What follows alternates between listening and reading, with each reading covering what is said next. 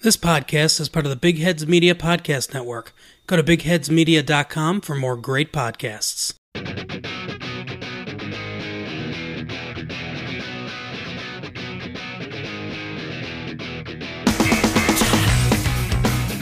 Hello, everybody. Welcome back to Franchise Tag. I'm your host Derek, joined alongside Mark, my favorite fill-in co-host ever. How you doing, Mark?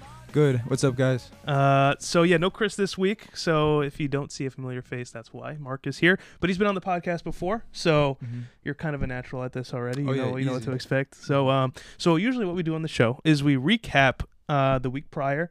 And um, a little twist I'll have for this specific week, since I'm recording a little late because the Thursday night game just passed like, with the Giants and the Patriots. I'm thinking we recap week five, and then we do a preview of week six, but also recap um, Giants Patriots, and that also makes it probably easier for me and Chris the next week because that's one game off the slate. Because usually your episodes are like two hours long. Oh yeah, that sounds good. Yeah, so we'll go, we'll get into that. Um, what did you think of week five overall? Well, as a Giants fan, I was not very happy. Uh, This is excluding last night's game. oh, of course. So yeah. this is Vikings About the Vikings. Vikings Giants. Yeah. I was at the game and they were in it until like mid third, and that's when everything went downhill. Like they had they they finally got a turnover. Dalvin Cook fumbled like on our like two yard line. I actually saw I that ca- I called probably it, was yeah. one of the worst circumstances we could have been in I know because that puts us at one of the worst positions to be in. Like the turnover's cool, hmm but Okay, Dalvin Cook was holding the ball like horribly. Like, Yeah? he was I don't holding, remember like, one, He was holding like one handed, like not tucking it, and that's and uh, I think it was Jabril Peppers came from behind and hit that stuff out. Yeah, so Yeah. I I guess we'll dive into this game a little more just since we're already on the topic of it. Mhm. Listen, we're both Giants fans. We live in New Jersey. I think we have more than a right to talk about this game Oh, first out of all the other exciting games that have happened because this was not an exciting game whatsoever. No. Um, and, and you saw there were some chances for the Giants to win, Yeah. but I'll start off here. The Vikings won this game 28 to 10. Uh, Mhm. the Vikings move up to 3 and 2 while the Giants move down to 2 and 3, now 2 and 4, but you know, we'll talk about that later on a separate episode. Um so yeah, overall in, in this game, there was just a lot of missed opportunities for the Giants, but this was mostly Daniel Jones's first test with a legitimate defense. yeah. Um, I think the Buccaneers were a legitimate defense, but I think he kind of just had them down packed a little bit. yeah. Um, but this was going to be like a real challenge, especially considering that the Vikings were coming off a very dramatic week with Stefon Diggs not showing up to practice, Adam Thielen calling out Cousins, yeah. Kirk Cousins, Kirk Cousins talking to Adam Thielen on his podcast. I didn't even listen to it. I don't even know where to go listen to it. I didn't even go look it up. All I know is that um, he publicly apologized to Adam Thielen on his podcast, and there was a lot of backlash towards that because it's like, why are you apologizing? So this was a week the Vikings needed to come in and just torch the Giants any way they can, and move on to the next week. So I feel like this game was very overlooked. Mhm. Um, I even thought for a second, like, I just want to see how Daniel Jones does this game, Yeah. which is why I think the Giants made the right move in putting Daniel Jones into um, the starting spot uh, for week two, right, against the Buccaneers or week three, week three. week yeah. three, and and because that actually gives you something to look at because you want to see how Daniel Jones does. I think the anticipation of waiting for Daniel Jones to start at a certain time during the season, um, you'd want to know how he does against legitimate defenses instead of coming in. Um, was it week ten against the Jets? That sounds. That was my yeah. prediction of him coming in Yeah. somewhere later in the season where we're Mhm. kind of already counted out by then. Um, so honestly, this is just one of those games where you have to evaluate Daniel Jones, see what he can do with his wide receivers, because this this week in particular, week six, when they started on Thursday night, he had no weapons. So this was one. Of, this is one of the last weeks he's going to have all his weapons at his disposal, and people are very excited for Sterling Shepard, Evan Engram, and you know Saquon Barkley to be playing together, but they have not played one snap together this whole season. And Golden Tate. Yeah. Golden Tate. They haven't. None of them have played all together yet so far. Um, Golden Tate's been a little bit upset with the way he was targeted, especially in this game. game, He yeah. expected to get a little more work. Mhm. I think last night it definitely showed. He got a lot more He- work. Yeah, he got Um, a lot of looks. Yeah, so I, I want to. I don't. I don't want to talk about that game too much. I mostly Oh, want to go over this game, but it's mostly just to kind of get the gist of where the Giants and the Vikings are at. Mhm. So in this game, Kirk Cousins threw the ball. He did He did throw the ball. very much. So. Um, do you think that was because of all the drama that has happened, or do you think that was more game script because the Giants' defense isn't so great? I think a little bit of both.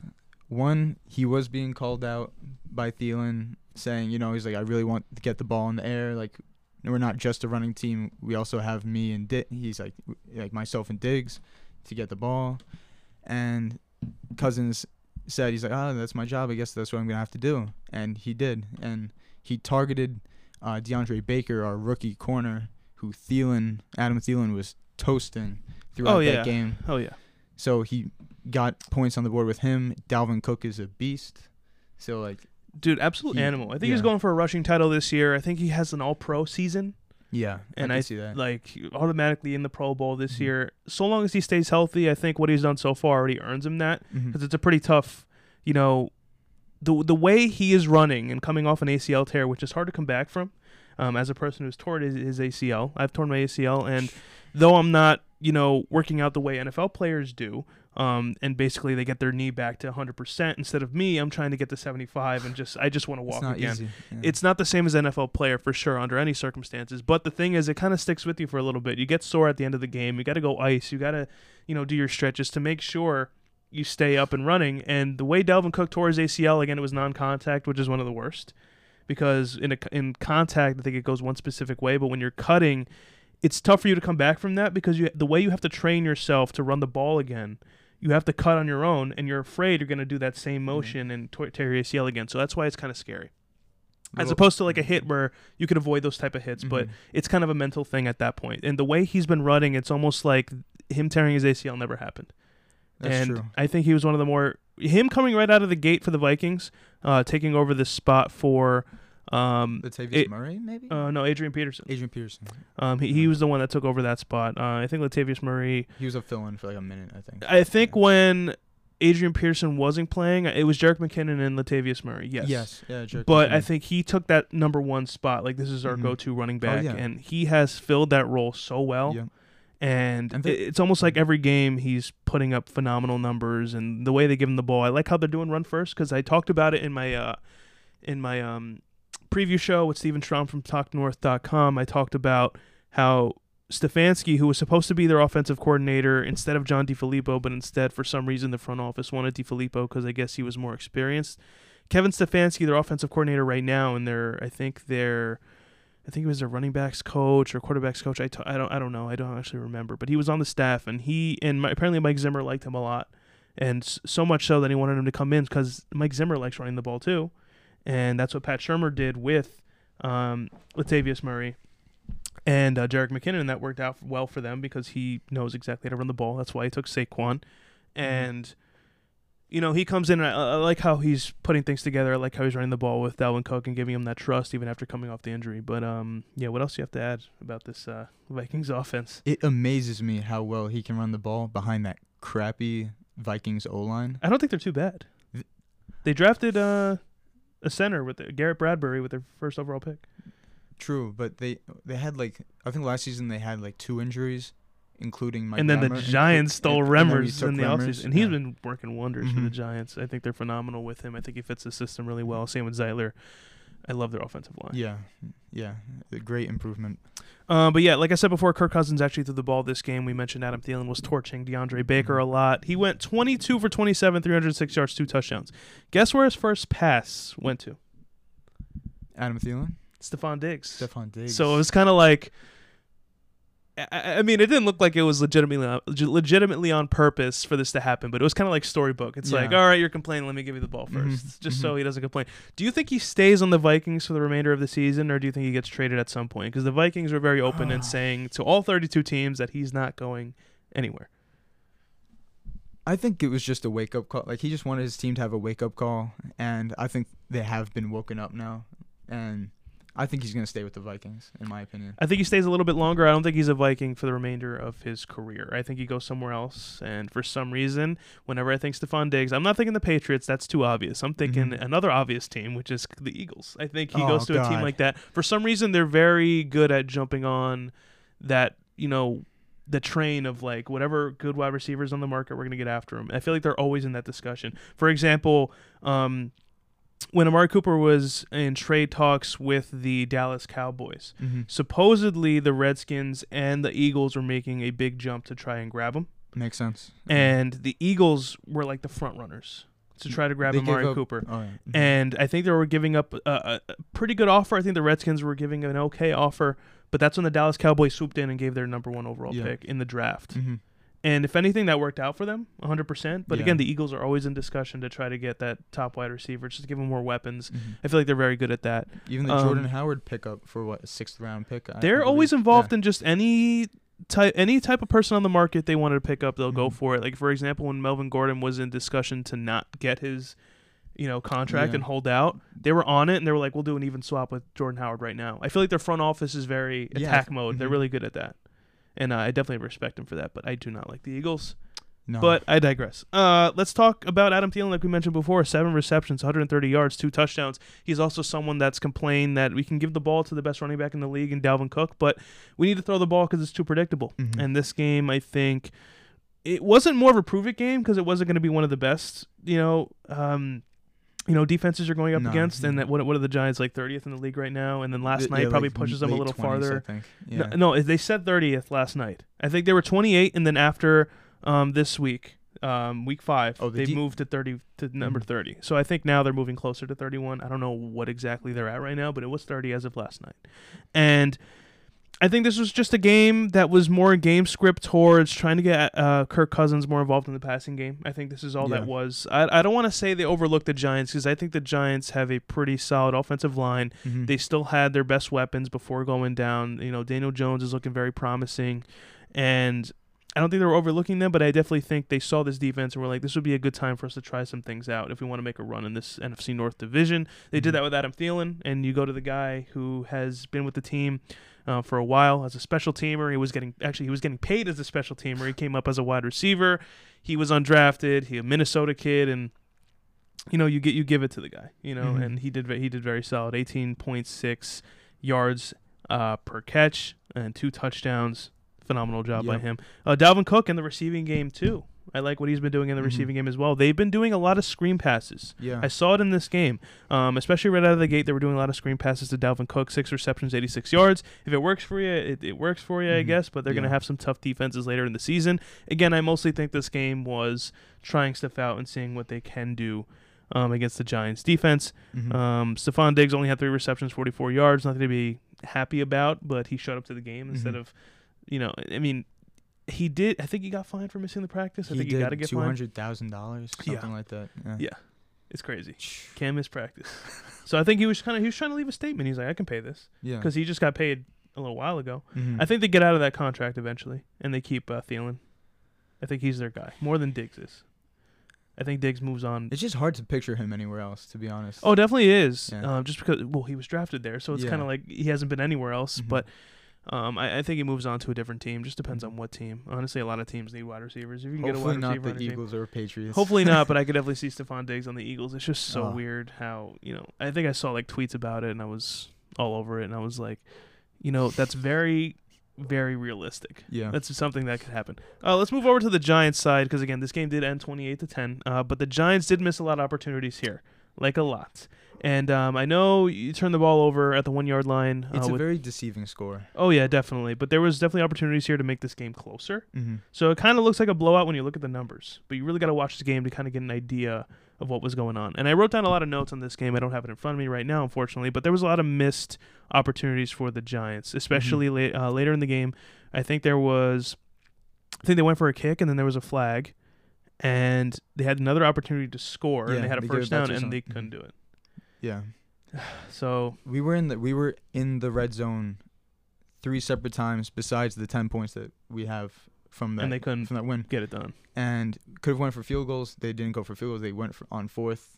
Uh, I believe two or three, two either two out of three times or all three times. Which I like out of Shurmur. I, I like how he's he's, kinda- aggressive. yeah. He's aggressive, yeah. But, but it would have nice to have nine more points Yeah, on the board. I feel like when Yeah. he does things like this, he does just doesn't know when to stop. You know, I think you just need to like, you know, three points. Let's Mhm. just take the three and points. it when when we did get that turnover, uh, a, around, a little around halftime, and we ran it in our own end zone to get out of it, and we got a safety. Awful us, play That was the worst play call. this was another game where I'm like, Pat Shurmur, what are you doing, Yeah. dude? I was in that corner of the end zone. I saw them lined up, and they were all blitzing, and I'm like, No, even the me this is a announcers were like, well, they're stacking the box. Like anyone could see it. yeah. You're at the one yard line. Of course they're going to do that. They're going to try to get the And safety, they're and, running they it, did it. running it with Hillman, not even Wayne Gallman, not was Saquon. Barkley. Ah, Yeah, Hillman It wasn't going to do anything for you there. watch. Elijhaa Penny wasn't going to do anything for you there. I think Elijhaa Penny looked good this game.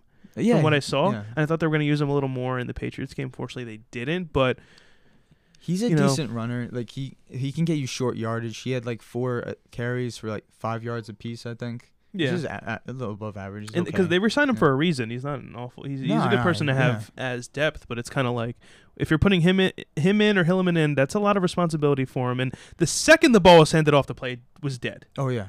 Like I don't think Daniel Jones even like left. Like you know when you hand off the ball and you like like just run out a Yeah, he didn't even run out. Yeah, He No, it basically was like- it and then and then it was like oh it's Yeah. over. Yeah, not good I play was calling. I was very angry, and that kind of switched the game there. And I, I know that it was kind and of we were only down by six at that point. that's why it was Yeah. kind of like I think the Giants were like, what can we do now? Because now they get the ball and then Mm-hmm.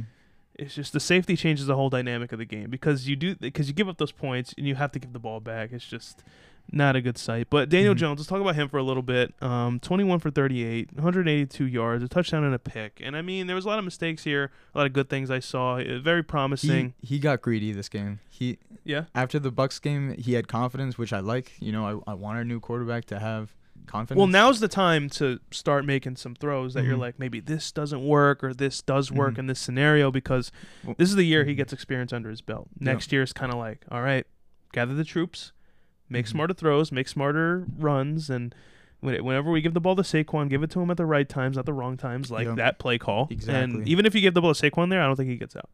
probably not. But next year's the tough play. year, and I feel like every year is the year. But they Yeah. have seventy million dollars in cap space. You're probably going to get a higher draft pick, maybe mid round draft. Pick. I think they're pick. focusing all on defense. All they all should be yeah. spend all that money on defense. Because like your offense is going to be okay. If free agent comes by, sign him. Uh, maybe draft a guy like Slayton in the later rounds like they did last Yeah. year. I think that was a pretty solid pickup as well. I feel like he, He, has looks good because like Daniel Jones Slayton. and Yeah. Slayton have a really good rapport Yeah. together in the preseason. Um, especially because I don't know if you remember in that Bengals preseason game where it was like third and long, and Daniel Jones just tosses it to like the side, like like near the pylon, and then Mhm. Slayton just gets two feet in. They're at the one yard Yeah. line. They run it in with. Uh, I don't know if it was Perkins or someone else. I know what you're talking. Yeah, I they remember cut. that They game. cut. They cut this running back. I forgot his name. Oh my god, Yeah. we they didn't keep anyone that they But cut. Sadly, I'll say this: whenever Daniel. Jones isn't third down, for a first time in a very long time, I'm not already sold that it's going to be fourth. Like I feel like he's poised enough, and whatever play is being ran, if he can't find the right target, he can always run it. And I always feel like on third and longs or third and shorts, the play's not over yet, and I feel like that's a good thing to have in a quarterback instead of counting him out like we did Mhm. with Eli for the past couple years. Mhm. you the, know. the Bucks game amazed me when he ran that touchdown in to seal the game and win it. That made me think, oh my god, we have a mobile quarterback. Like I mean, I already knew that. But I, but we haven't really seen it since then. No, you know what and I mean? it's it's definitely a good sight Yeah. to see. I'm telling you, the kid's promising, Mhm. but he's gonna make his mistakes now. And I said Mhm. this, and it was tough because I, I said this after the preseason. I said Daniel Jones is gonna make his mistakes. It's coming. You could say he is a phenomenal quarterback in the preseason. That happens to a lot of quarterbacks. End up being bad in the regular season. Mhm. Um, so I didn't really mark that as anything, but I did see that he made some pretty risky passes turn into a, a really good play. So I'm Yeah. like, okay, so he has poise. He doesn't care about who's coming. That's something to write down and take away from it. Mhm. I wouldn't count his stats towards anything, obviously, because it's preseason. And he has been sacked a lot, Oh yeah, taking a lot of hits and, gotten And right his ball up. security isn't too great. But the thing with Daniel Jones um, is that him, it, it was tough after the, it was tough after the the Bucks game on the road because for one thing it's hard to win on the road, and another thing it's hard to put up the performance he did, and the fact that people are expecting it the next week and the next week and the next week. I told Chris the mistakes are coming, and you don't need someone like me to tell you that. You don't need an analyst to tell Mhm. you that because he's a young kid and he's gonna have some growing Yeah. pains. That's something everyone could see just with the naked eye. And the Vikings defense is tremendous. It's a top five defense in the yeah. league. And so it was kind of like the mistakes come and people are are shocked. Like, why are we shocked? Like, you can't really make an opinion on this kid. No. Only a couple weeks into the into the season, he wasn't even named the starter to start the year. Mhm. So it's kind of like he's he's getting accumulated now, and he should be right up to date with everything. But it's kind of like it's a different vibe when you come in week three and take the starting job than if you started the season with the starting job. And he's gonna have that next year, so it's kind of like he has all offseason to improve. Yep. Saquon is the type of player, and Sterling Shepard, where they like to get in some extra work in the offseason, as a lot of players do, but they'll rally the troops, get Evan Engram. Um, they did that with uh, Eli in the offseason. Yeah. They were like, let's just go run some routes, Mhm. see what we can do. And I think they'll do that with Daniel Jones as well. I could see that.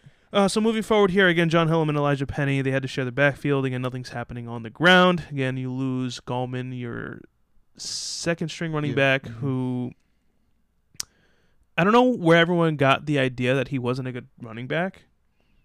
They just But- compared to Barkley, they knew that. He Oh yeah, yeah, wasn't yeah, on definitely. that level. I mean, what are you gonna do with Gallman as soon as Barkley is getting going? And the Yeah. performance that he had his rookie Mhm. season when he won Offensive Rookie of the Year, um, like how could you? That's like, a high even work, How can you work Wayne standard. Gallman in there unless it's like you just switch him out? And that's what Madden does. Like I'll play Saquon for three downs and I'll have him run the ball three times. I'm like, no, we'll put Gallman in there. Like I think that's what they're doing.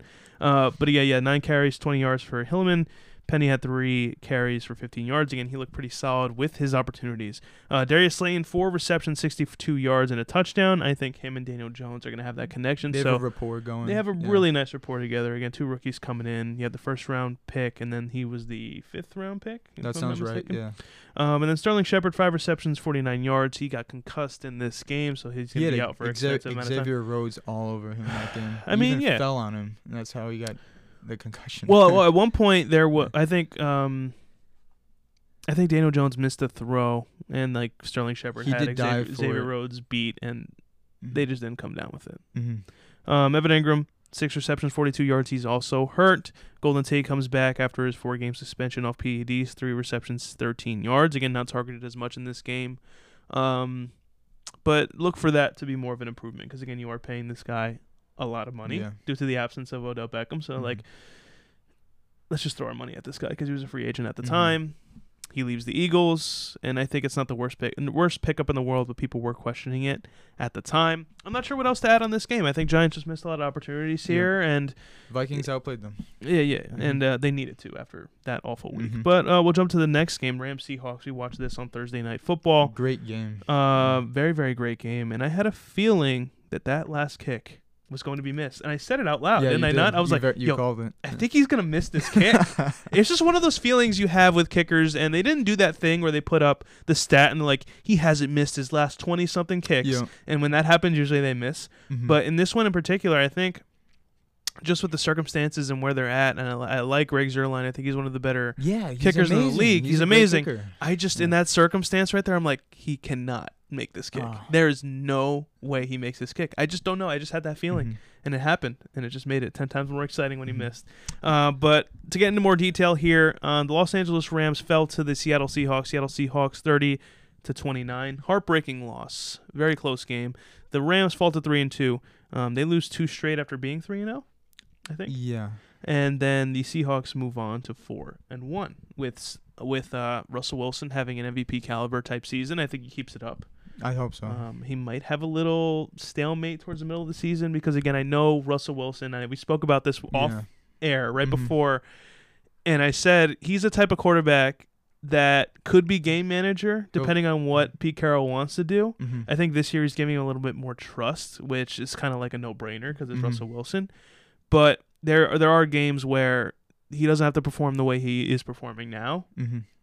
to win games. But I think now they're kind of just like let's just unleash him. Mhm. and that's exactly what they're doing. But let's talk about the Rams for a second since they're the losing team. So we have Jared Goff throwing 49 times this game, and he threw almost 70 times the game before. I think they're trying to use him a lot more in the passing game. He went 29 for 49, 395 yards, a touchdown, and a pick. I haven't been too impressed with the way Jared Goff has been performing, but This it's not like I don't want to say he doesn't deserve that money because I think he is their guy. I don't think they're moving on from him anytime soon. So they kind of were forced to do it, not forced because they did pay him a little early, along with Carson Wentz, who I think it was the pr- appropriate time to pay Carson Wentz due to the absence of Nick Foles, Yeah. who went over to Jacksonville. I just haven't seen a great, you know, balance of running the ball and passing. And I think that's the main reason why Jared Goff hasn't been performing that well. I feel like if there's the right balance, Yeah. he'll be a lot better. Maybe that you take away that pick and we we're not even having this conversation. But Mhm. the fact that they're having him throw 70 times and 50 times that's very telling as to how they want to run this offense. I think it's good ex- experience for him to keep throwing the ball because last year you really saw more of that coming out from him. Mhm. Um, but at the same time, earlier in the season, Todd Gurley was phenomenal, but it's a different story this season. Todd Gurley had Leonard Fournette numbers, and we have that ongoing joke on this Yeah. podcast, and we say it off air too. 15 carries, 51 yards, two touchdowns. Um, definitely good for fantasy numbers, but uh, for effectiveness on the field, if you're in the if you're in the red zone, cool. But Mhm. when you're in the middle of the field, what are you gonna do? You know. Yeah. So it's kind of It's weird. They were so fluid last year, that offense. Like Robert Woods was getting everything. Cooper Kupp was getting everything, even before he got hurt.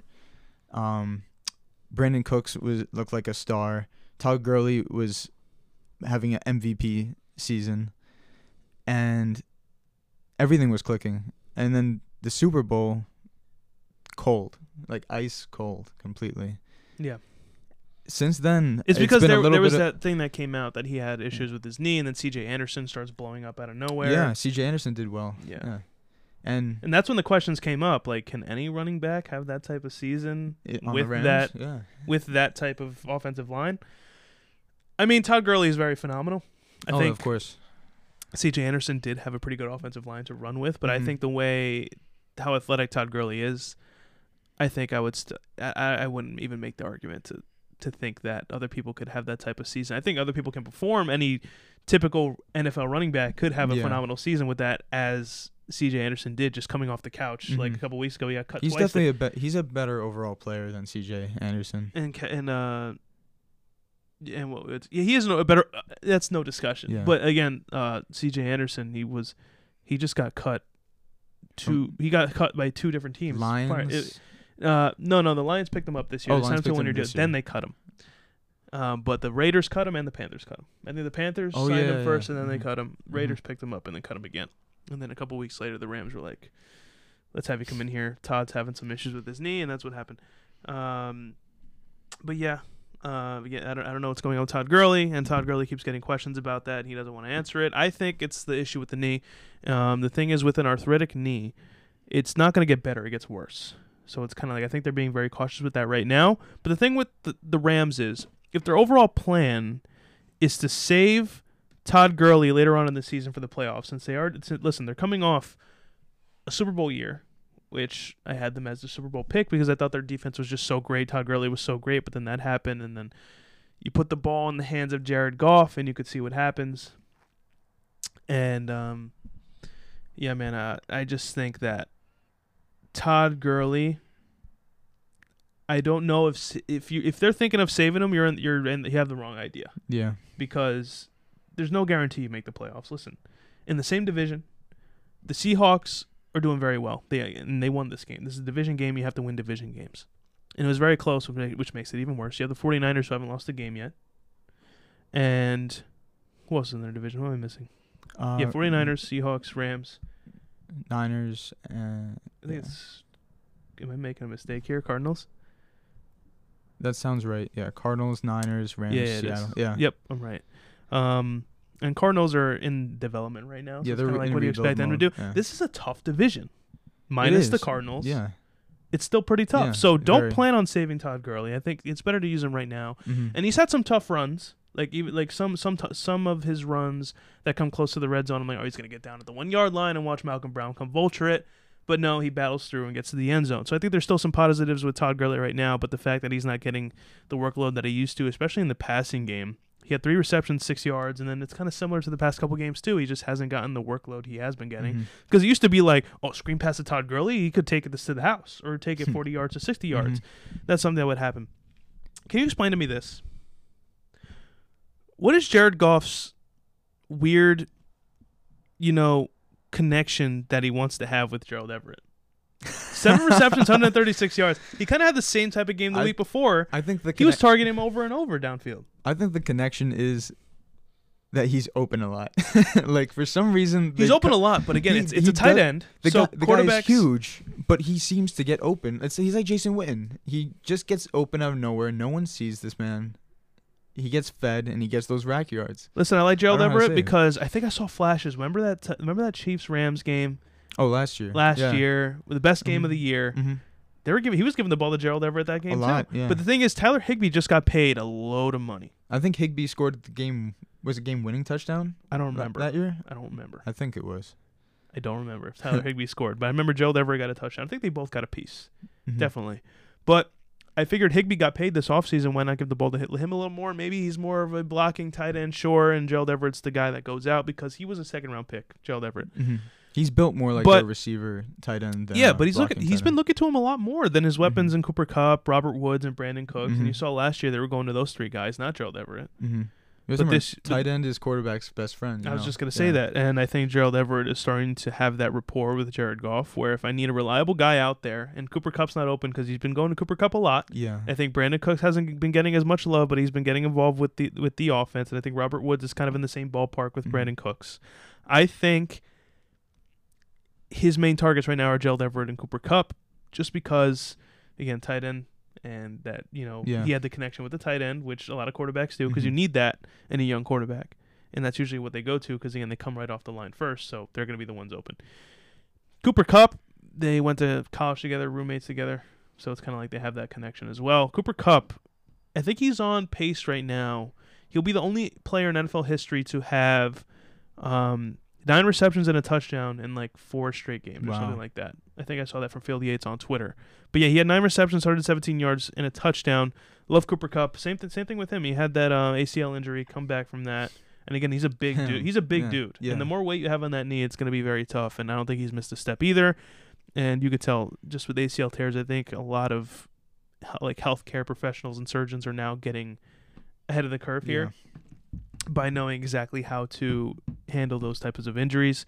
Uh, Robert Woods, five receptions, 48 yards. Taylor Higbee, three receptions, 47 yards. He definitely d- did get more involved as later in the game came by because I remember when I was watching and I was like standing looking at the TV, oh, we're giving it to Higbee now instead of Gerald Everett as they've been doing all game. Uh, but but yeah, I think uh, that's pretty much their offense. Gerald Everett, Mhm. uh, Cooper Kupp, Todd Gurley if they need him, if they want to use him, Mhm. and then Jared Goff just throwing like 50 plus times. You know what acquisition I really like that the Rams made? What? Clay Matthews. Love it. He literally He got hurt though. He did.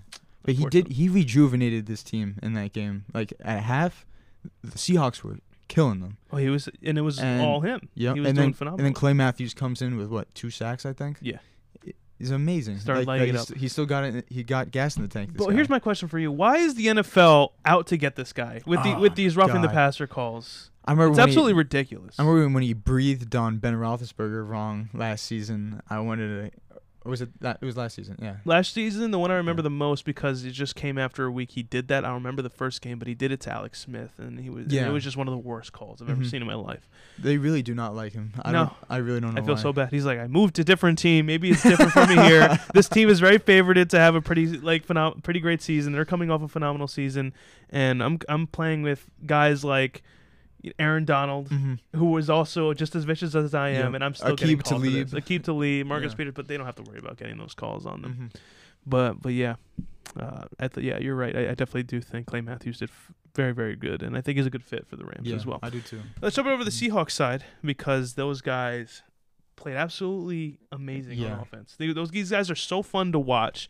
Uh, Russell Wilson another game without a pick, and he has another four touchdown game. Beautiful touchdown to Lockett. In yeah, we're gonna talk about that in a Yeah. second. He only had 17 completions on 23 attempts, had the four touchdowns like I mentioned a second ago, and less than 300 yards, 268.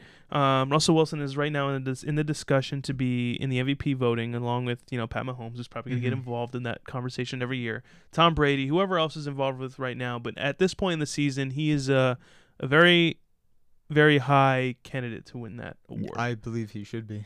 I think he should be too, but uh, we're gonna have to see what happens moving forward. Because, like I mentioned before, he does it's still have the- early. Yeah. it's still early, and he has those stalemate like type of games. We'll He have the one yeah. one touchdown, and then they ran the ball with Carson like thirty times, like they did Mhm. this game. But it was an even balance. Chris Carson, twenty seven carries, hundred eighteen yards, four point four yards per carry, which is okay. He's a, he's a solid okay. running back. He's, definitely definitely is. yeah. Which is why I keep saying I hate the Rashad Penny pick like Yeah, in that draft I in the first round because it's like Chris Carson broke his leg or his ankle, whatever.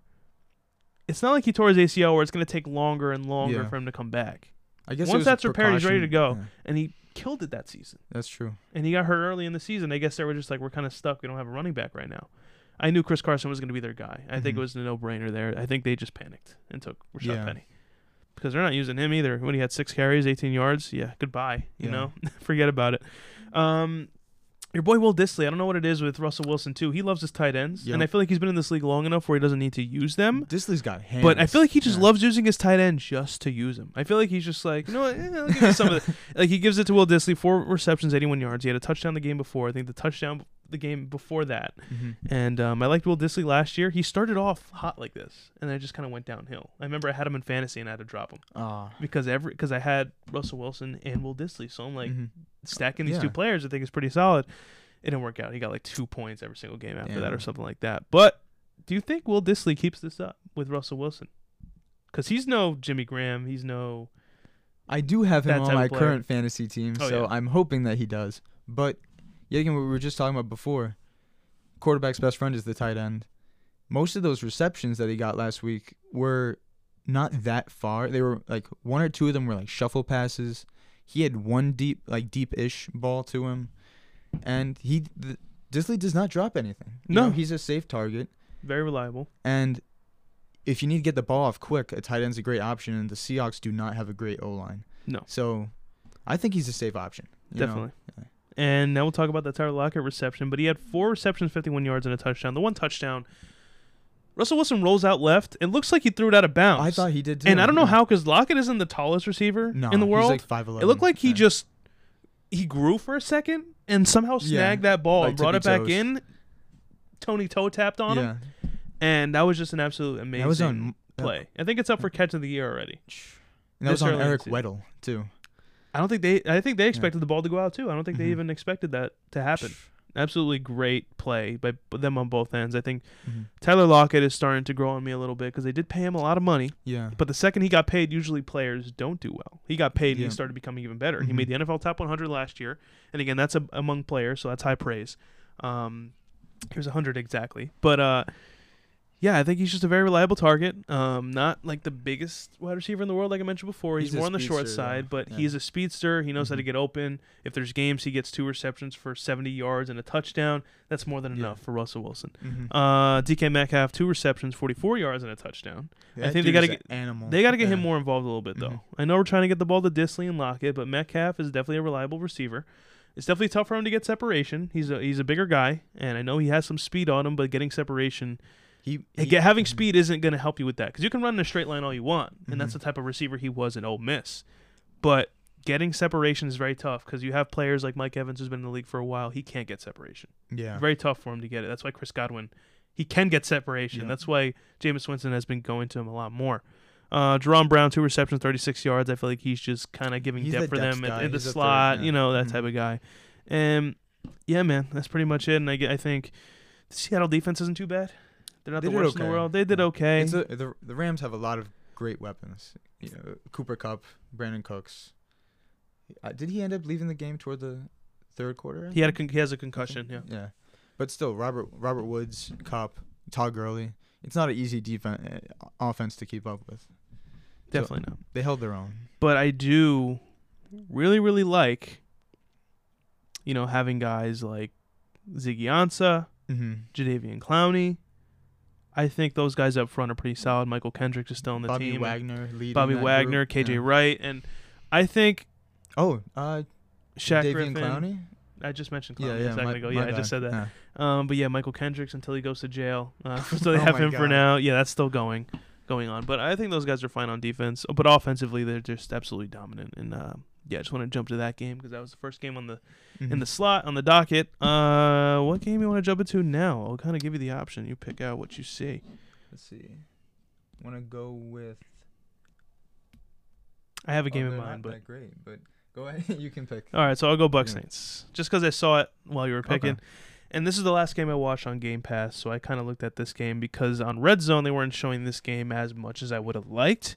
But even though it was high scoring, but you know whatever. Uh, but the Buccaneers fall to the New Orleans Saints. New Orleans Saints win this game, thirty-one to twenty-four. The Tampa Bay Buccaneers fall to two and three as they go up against another division rival this week against the Panthers. Mm-hmm. Um, the Saints move on to four and one. I think they're on the right track right now, especially considering that their star Hall of Fame quarterback is out with a hand injury right now, and he's posting on Instagram that he's tossing the ball Mm. right now, so Mhm. he's on his way. It amazes me that their record is that good. Like I don't think Teddy Bridgewater is a bad quarterback. he started the season very rough though. Like Well, what are you gonna do? percentage? Like I'm I'm just I'm not I'm not I'm not because yeah. you have a Hall of Fame quarterback as Mhm. your quarterback. Mhm. You think Teddy Bridgewater is thinking for a second that he's playing a, a down this season? If it's just maybe for Drew Brees to come out for one second. Mm-hmm. Like just one second, let me take my Mhm. whatever real quick.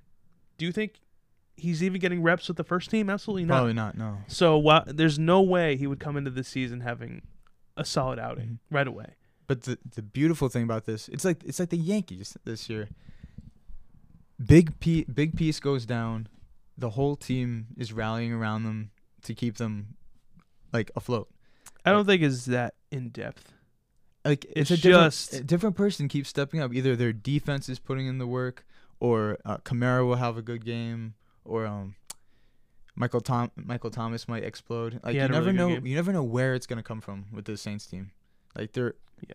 they're making wins happen. And like we mentioned before, this is another this is another deceiving score because one of the last touchdowns that the Buccaneers had was in garbage time. So this was like game Mhm. over by the third quarter, kind of, or towards the end of the third quarter. It was kind of done by then. Saints just had to keep their lead. Um, but yeah, I think Teddy Bridgewater is a pretty good quarterback. Um, I think he's a pretty good fill-in guy at the moment. Do you think after they move on from Drew Brees, do they even look to the draft? Because Sean Payton has said publicly, Teddy Bridgewater's our guy after Drew Brees is done. Do you think they he keeps his word on that, or they look to the draft? Uh, I think it's gonna depend on the remaining games Bridgewater plays this season. Like, say Brees is out until like the end of November. I don't know because they said six weeks from what week two? I think so. Yeah. Six weeks from week two. So oh, say yeah. All right. Say halfway through the season. Right now they're four and one. Yeah. If they lose like, if they lose like five games, then I say no way they're keeping Bridgewater as the future quarterback. I think they keep him, but I think they do look in the draft and they're like, you know what? Let's just take this guy But just they- in case. if Let's they have a quarterback yeah. battle go on Yeah. because we're not Mhm. just going to give him this this spot here. Um, Mhm. but I think Teddy Bridgewater right now, I think he has every right Oh, to right, have that spot. yeah. have Mhm. that spot as the next guy up. Um, but as of right now, like I mentioned before, yeah, he's filling in for Drew Brees, obviously. 26 for 34, 314 yards, four touchdowns, and a pick.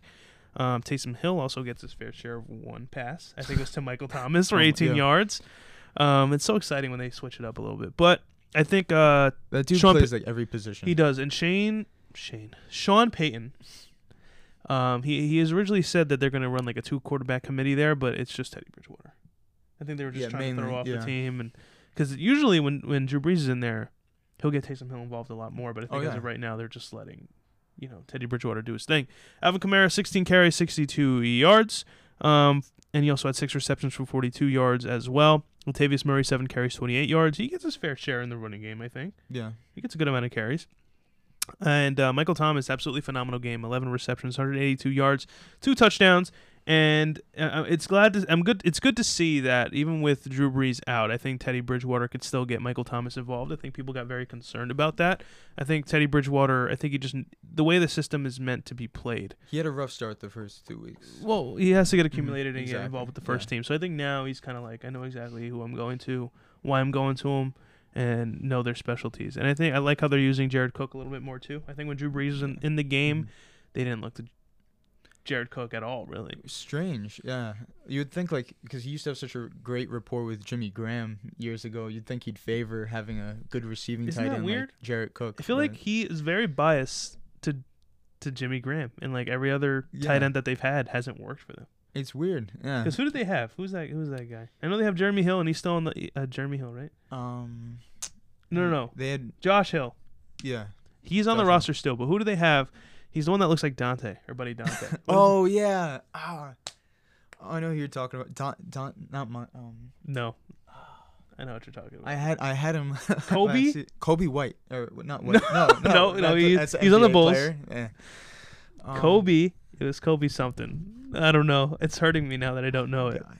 But they had him, and it didn't work out for them. Uh, our buddy Danny, who was a Saints fan, was obsessed with him, and he wanted him to be good. He just didn't end up being good. Let me know what it is. I'll keep going. But yeah, Jared Cook again. I didn't expect him to use him a lot this year either as a tight end. I think fantasy wise, you're kind of forced to take him because of the lack of tight ends. But in real life, um, for the for the Raiders, they're very good at using their tight ends, as you can see this year with Waller and Foster Moreau. Disgusting, but usually they like to use their tight ends over there in Oakland, and that's why uh, Jared Cook was expected to have a bigger year this year, but it didn't happen. Do you have it? Yeah, I see Josh Hill. Blah blah blah. I'm still looking. Don't you just look up like Saints Coby tight end? Saints Coby Coby Fleener, Fleener. Bro. It took me two seconds to do that, and you couldn't even do that. Come I on now. Like a damn Come on, man. Ted, Ted, Yeah. Ted Jr. again. He's more of their deep red. Had two receptions, uh, 35 yards and a touchdown. Overall, this game was just a wash. Teddy Bridgewater did very well in this game. I wanted to touch on the Buccaneers for a second, as like I mentioned before, um, with their wide receiving core. Again, they have very good two running backs to go back and forth with. I think they have a very good wide receiving core to go with as well, and Chris Godwin, who's been absolutely insane. 7 Mhm. receptions, 125 yards, two touchdowns. And because he's just able to get open. He's a open. good He's just always yeah. open. Um, and he had that crunch time, not crunch time because this wasn't a close game, but that garbage time Yeah. touchdown at the end of the Mhm. game, just to add on to what he already had. Um, as well as, Mi- again, Mike Evans. Nothing in this game because he, he just can't get open. He's the like least consistent receiver. Listen, he, he's big. He's big, right? Yeah. So if you want to look downfield to go to him, I think there is a it's not a 50-50 ball because the way Mike Evans is sized up, I think he's athletically talented enough and also big enough to grab the ball. Mm-hmm. But Jameis Winston also said this week is like in order for us to win games, we got to get the ball in the hands of Mike Evans. And I think they had a very strong connection together earlier on when Mike Evans was a rookie. Yeah. But I feel like now it's changing because you go to the guy that's wide open, and that's Chris Godwin. And uh, I feel like it's changing a little bit. And you kind of saw that last year as well, how it's been Yeah. changing. He's been going to Godwin. And also when Ryan Fitzpatrick was playing, he went to Godwin all the time, too. Mhm. And and DeSean Jackson last year too. Yeah, but he was well out by then. He didn't want to be a Buccaneer Yeah, anymore. no. But as of right now, and this is the one question I'll have for the Bucks, because again they did lose this game. I'm not too crazy on them this year.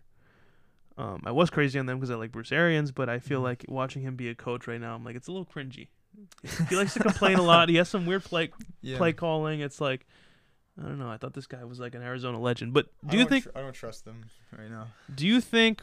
No, no, no. Do you think Jameis Winston, as of right now, gets a contract at the end of this year? Contract year. Their current record is Talking to this the microphone. current sir. record is two and three. two or three. Hopefully, about to be two and four. I picked the Panthers. Spoiler for my picks later. They've been battling with him for the past few years. Like since that Mariota him and Mariota draft, like it's always been up and down. They've never been like hundred percent with him. I think it's possible. I think I think they could give him a contract. As a like uh, last game I watched fully was the Giants Bucks and Winston looked like a pro that game. Yeah. And then stupid stupidly in the like late third, early fourth, they went away from the passing game and were running the ball and the Giants were stuffing it. But I bet if you let Winston toss it, they probably could have, you know, had a, another score on us at the end.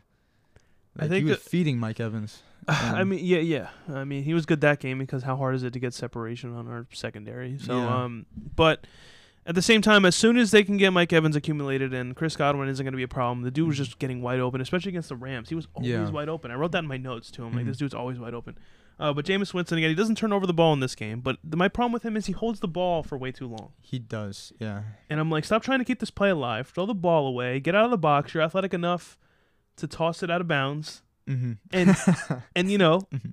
That's all you need to do is toss it out of bounds, Yep. and you keep your you keep your offensive line, line li- you keep your offense alive a little more. Is what I meant to say. Mm. But yeah, he holds on the ball for way too long, and uh, literally after I wrote that down, like this dude's holding the ball for way too long. The next play, he does like an athletic play where he mo- he runs up to the line of scrimmage and finds Godwin downfield. I'm like, yeah, you can hope to make plays like that, but it's not going to happen all the time. no. There's no way. So run out of the pocket, throw the ball away. Why do you think Aaron Rodgers has been successful up to this point in throwing one pick Yeah. every year? He likes to throw the ball away. He throws the ball away more than any other quarterback in the Mhm. league, and he's considered one of the best quarterbacks, Mhm. like maybe of all time. He does love to throw on the run too, which is impressive. He does. So he has Yeah. that. So you don't know, like he's very good at throw, throwing on the run. I don't, I don't think Jameis is that good at it right now. Nah. Maybe, but he could. Aaron Rodgers can throw on the run, and he gives himself an opportunity to make a play. Or if the play isn't there, He's keep your drive to- alive to throw it out of bounds. I think Exactly. Jameis Winston, as Mhm. soon as he gets involved like that, I think maybe this could have been a much closer game. I don't know Mhm. Because again, that score does look deceiving. It does look closer than it actually was. So maybe you throw the ball away a couple times. It's a big game changer. Yeah. I think he gets a contract at the end of the season. I think the Bucks give it to him.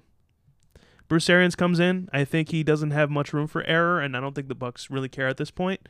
So it's kind of like if they either give him the contract or don't give it to him, I think he'll be fine either way. I just think Bruce Arians right now, he came back specifically to work with Jameis.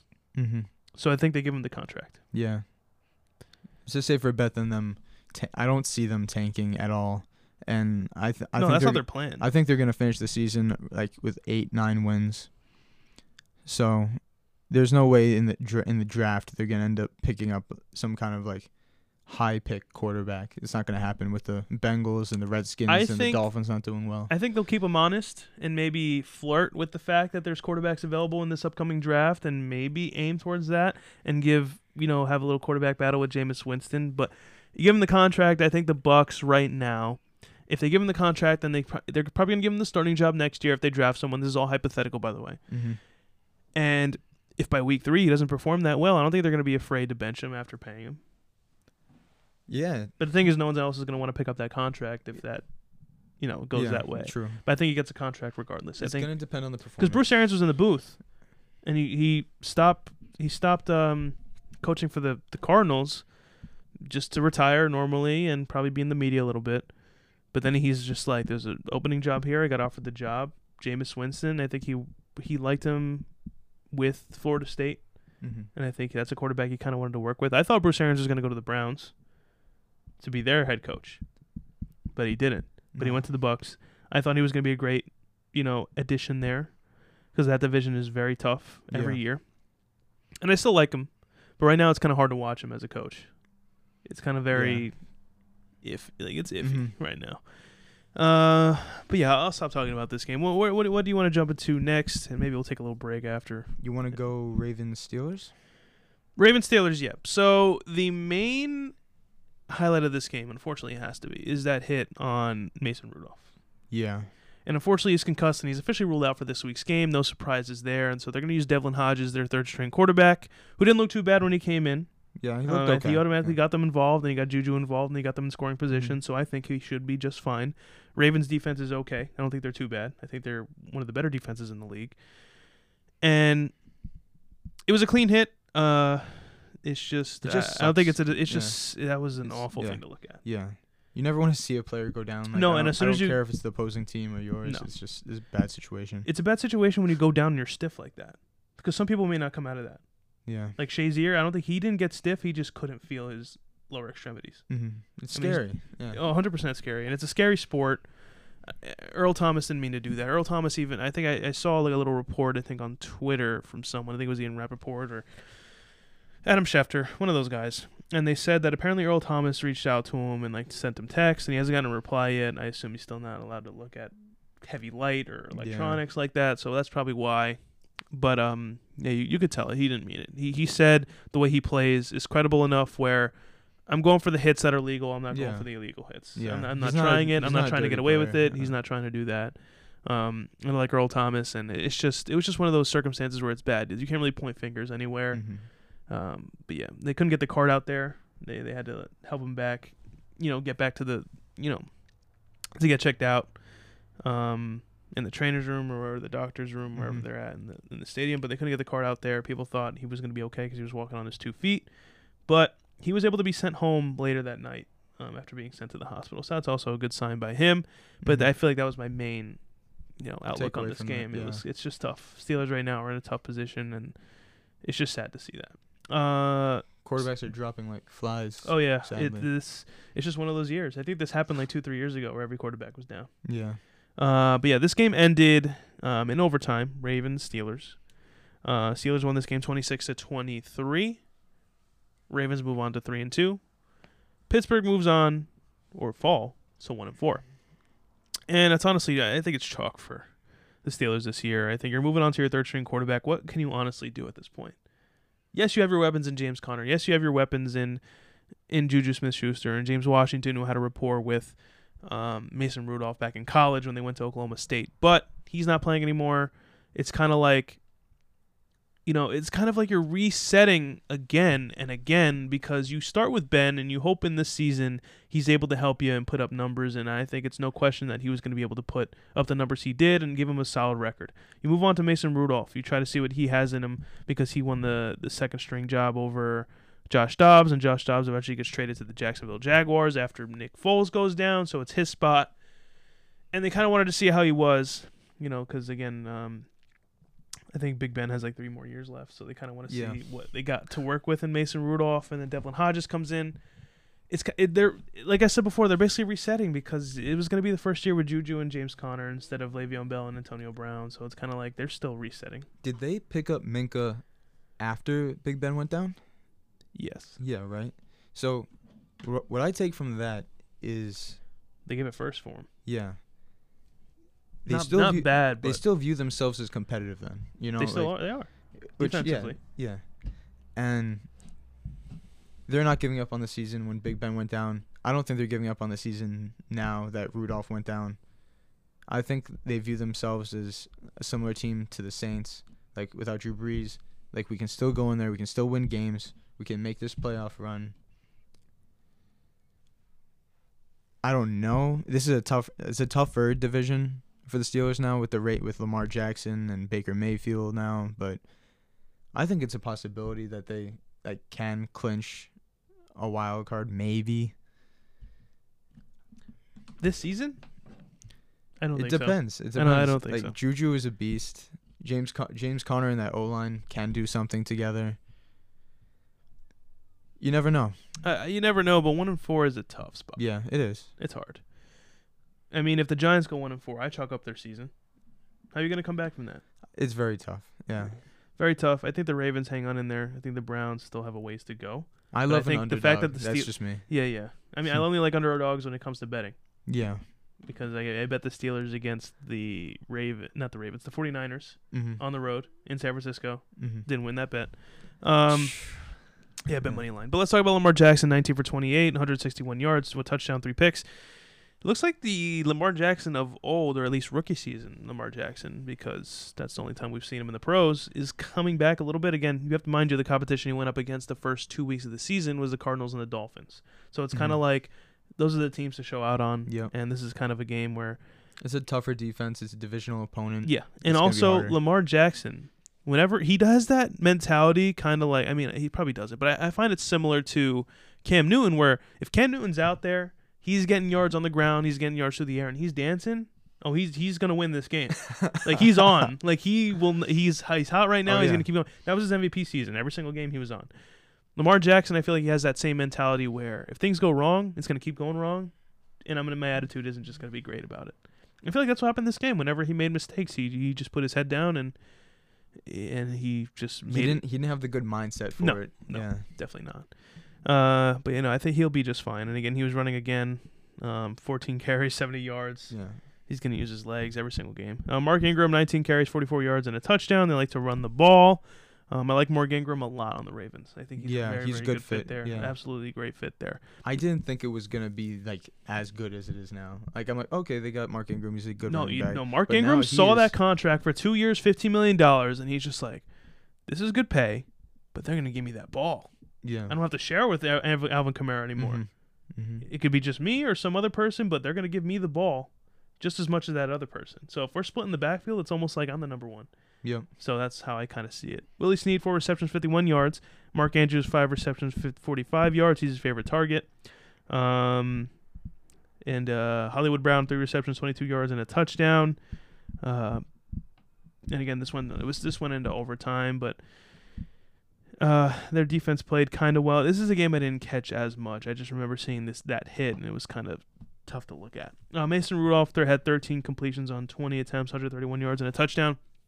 Devlin Hodges comes in, seven completions on nine attempts, 68 yards. And out of those nine attempts, I think it's very promising, and they're going to give him a full game. I think he should be okay. Uh, James Conner, 14 carries, 55 yards, and a touchdown. That's feel like it's the same story every week. It's kind of hard to get him involved. hmm Um, and I don't know how because losing your quarterback and losing your other quarterback, I don't know how you haven't been running the ball as much. I feel like with the new quarterback coming in, wouldn't you be giving the ball off a lot more? You would think this team is like very wide receiver heavy. Usually with Ben, like he loves having like Right. three, four guys out there. Like the first game, he had Mon- he had Moncrief, Juju, and um Moncrief's awful. and Washington, like all the time, like all out wide.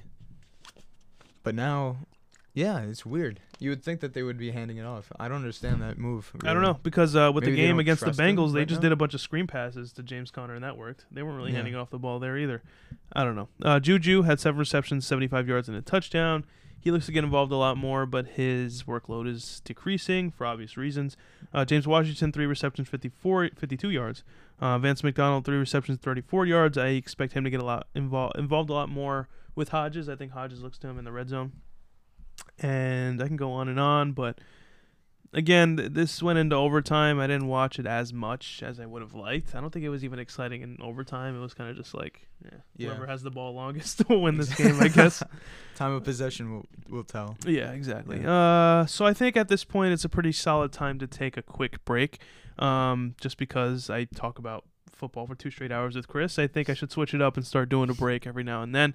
Uh, so I just want to let everyone know who's listening audio only, and for those of you listening through video, that in the intro for the audio version, my intro is for the Big Heads Media Podcast Network. Uh, as some of you are aware, maybe you're not, but that's usually the intro we put out there. So this podcast is a part of that network, Big Heads Media, and usually um, with all the podcasts that they have on the network, um, we tend to promote each other's podcasts and usually put it, put each other's ads out. Um, so other people may, if they want to be gravitated towards listening to that podcast, they will. So I feel like this is a good time to take a quick break and show these messages, and also prob- possibly an ad for this podcast as well if I decide to add that in. But we'll take a short break here to give you those messages. We'll be right back. You have to watch it. It's so good. It was alright. Your friends may have decent taste in movies, but their incoherent reviews are getting annoying. I don't know. I just didn't like it. Looking for a new podcast? Join Time Sensitive, where we break down the recent movies you've heard of but may have missed. Spoilers included. And we get it. You're busy and can't see everything, but are you really going to track it down a year later? We take the time so you don't have to. Find us on Twitter at TS MoviePod and find out what we're watching. I'm Sam. I'm Ian. And I'm Kate, and we're three friends and armchair movie critics. Seriously, invite us into your living room. Kate, stop. Listen now on Apple Podcasts, Spotify, and Stitcher. Time sensitive, because you deserve better. Oh, hey, I didn't see you there. I'm Swanson, host of the TV Tuners podcast. Every week on TV Tuners, me and my co hosts, Keo Rain Swanson, I need water. and Stairmaster, review the latest in TV, discuss news, trailers, and even find time to play some fun games. Right now, we're working overtime to cram as much TV knowledge into our brains as possible. Isn't that right, guys? Swanson, we've been here for 24 hours. We need to get out of here. Not until you answer who Norm is. He's Frasier's brother. Wrong. You get the shock. Check out TV Tunes, available on Apple Podcasts, Google Play, Stitcher, or any of the podcatchers of your choice. All right, you're back here on the franchise tag, joined by myself, Eric, and Mark, filling in for Chris this week. Mark, how do you feel so far during this podcast? I think it's going good. I think you it's know. going really well. Yeah, I'm excited for more games this coming week. Uh, me too. Mm-hmm. Uh, 100%. Uh, again, glad to have you on board. And let's Thanks. continue with the remainder of the games. Then we'll jump into a, a separate episode. Stick around for that, where we preview week six as well as give our picks. Should be a very short episode. And recap the Giants Patriots happened on Thursday Night Football.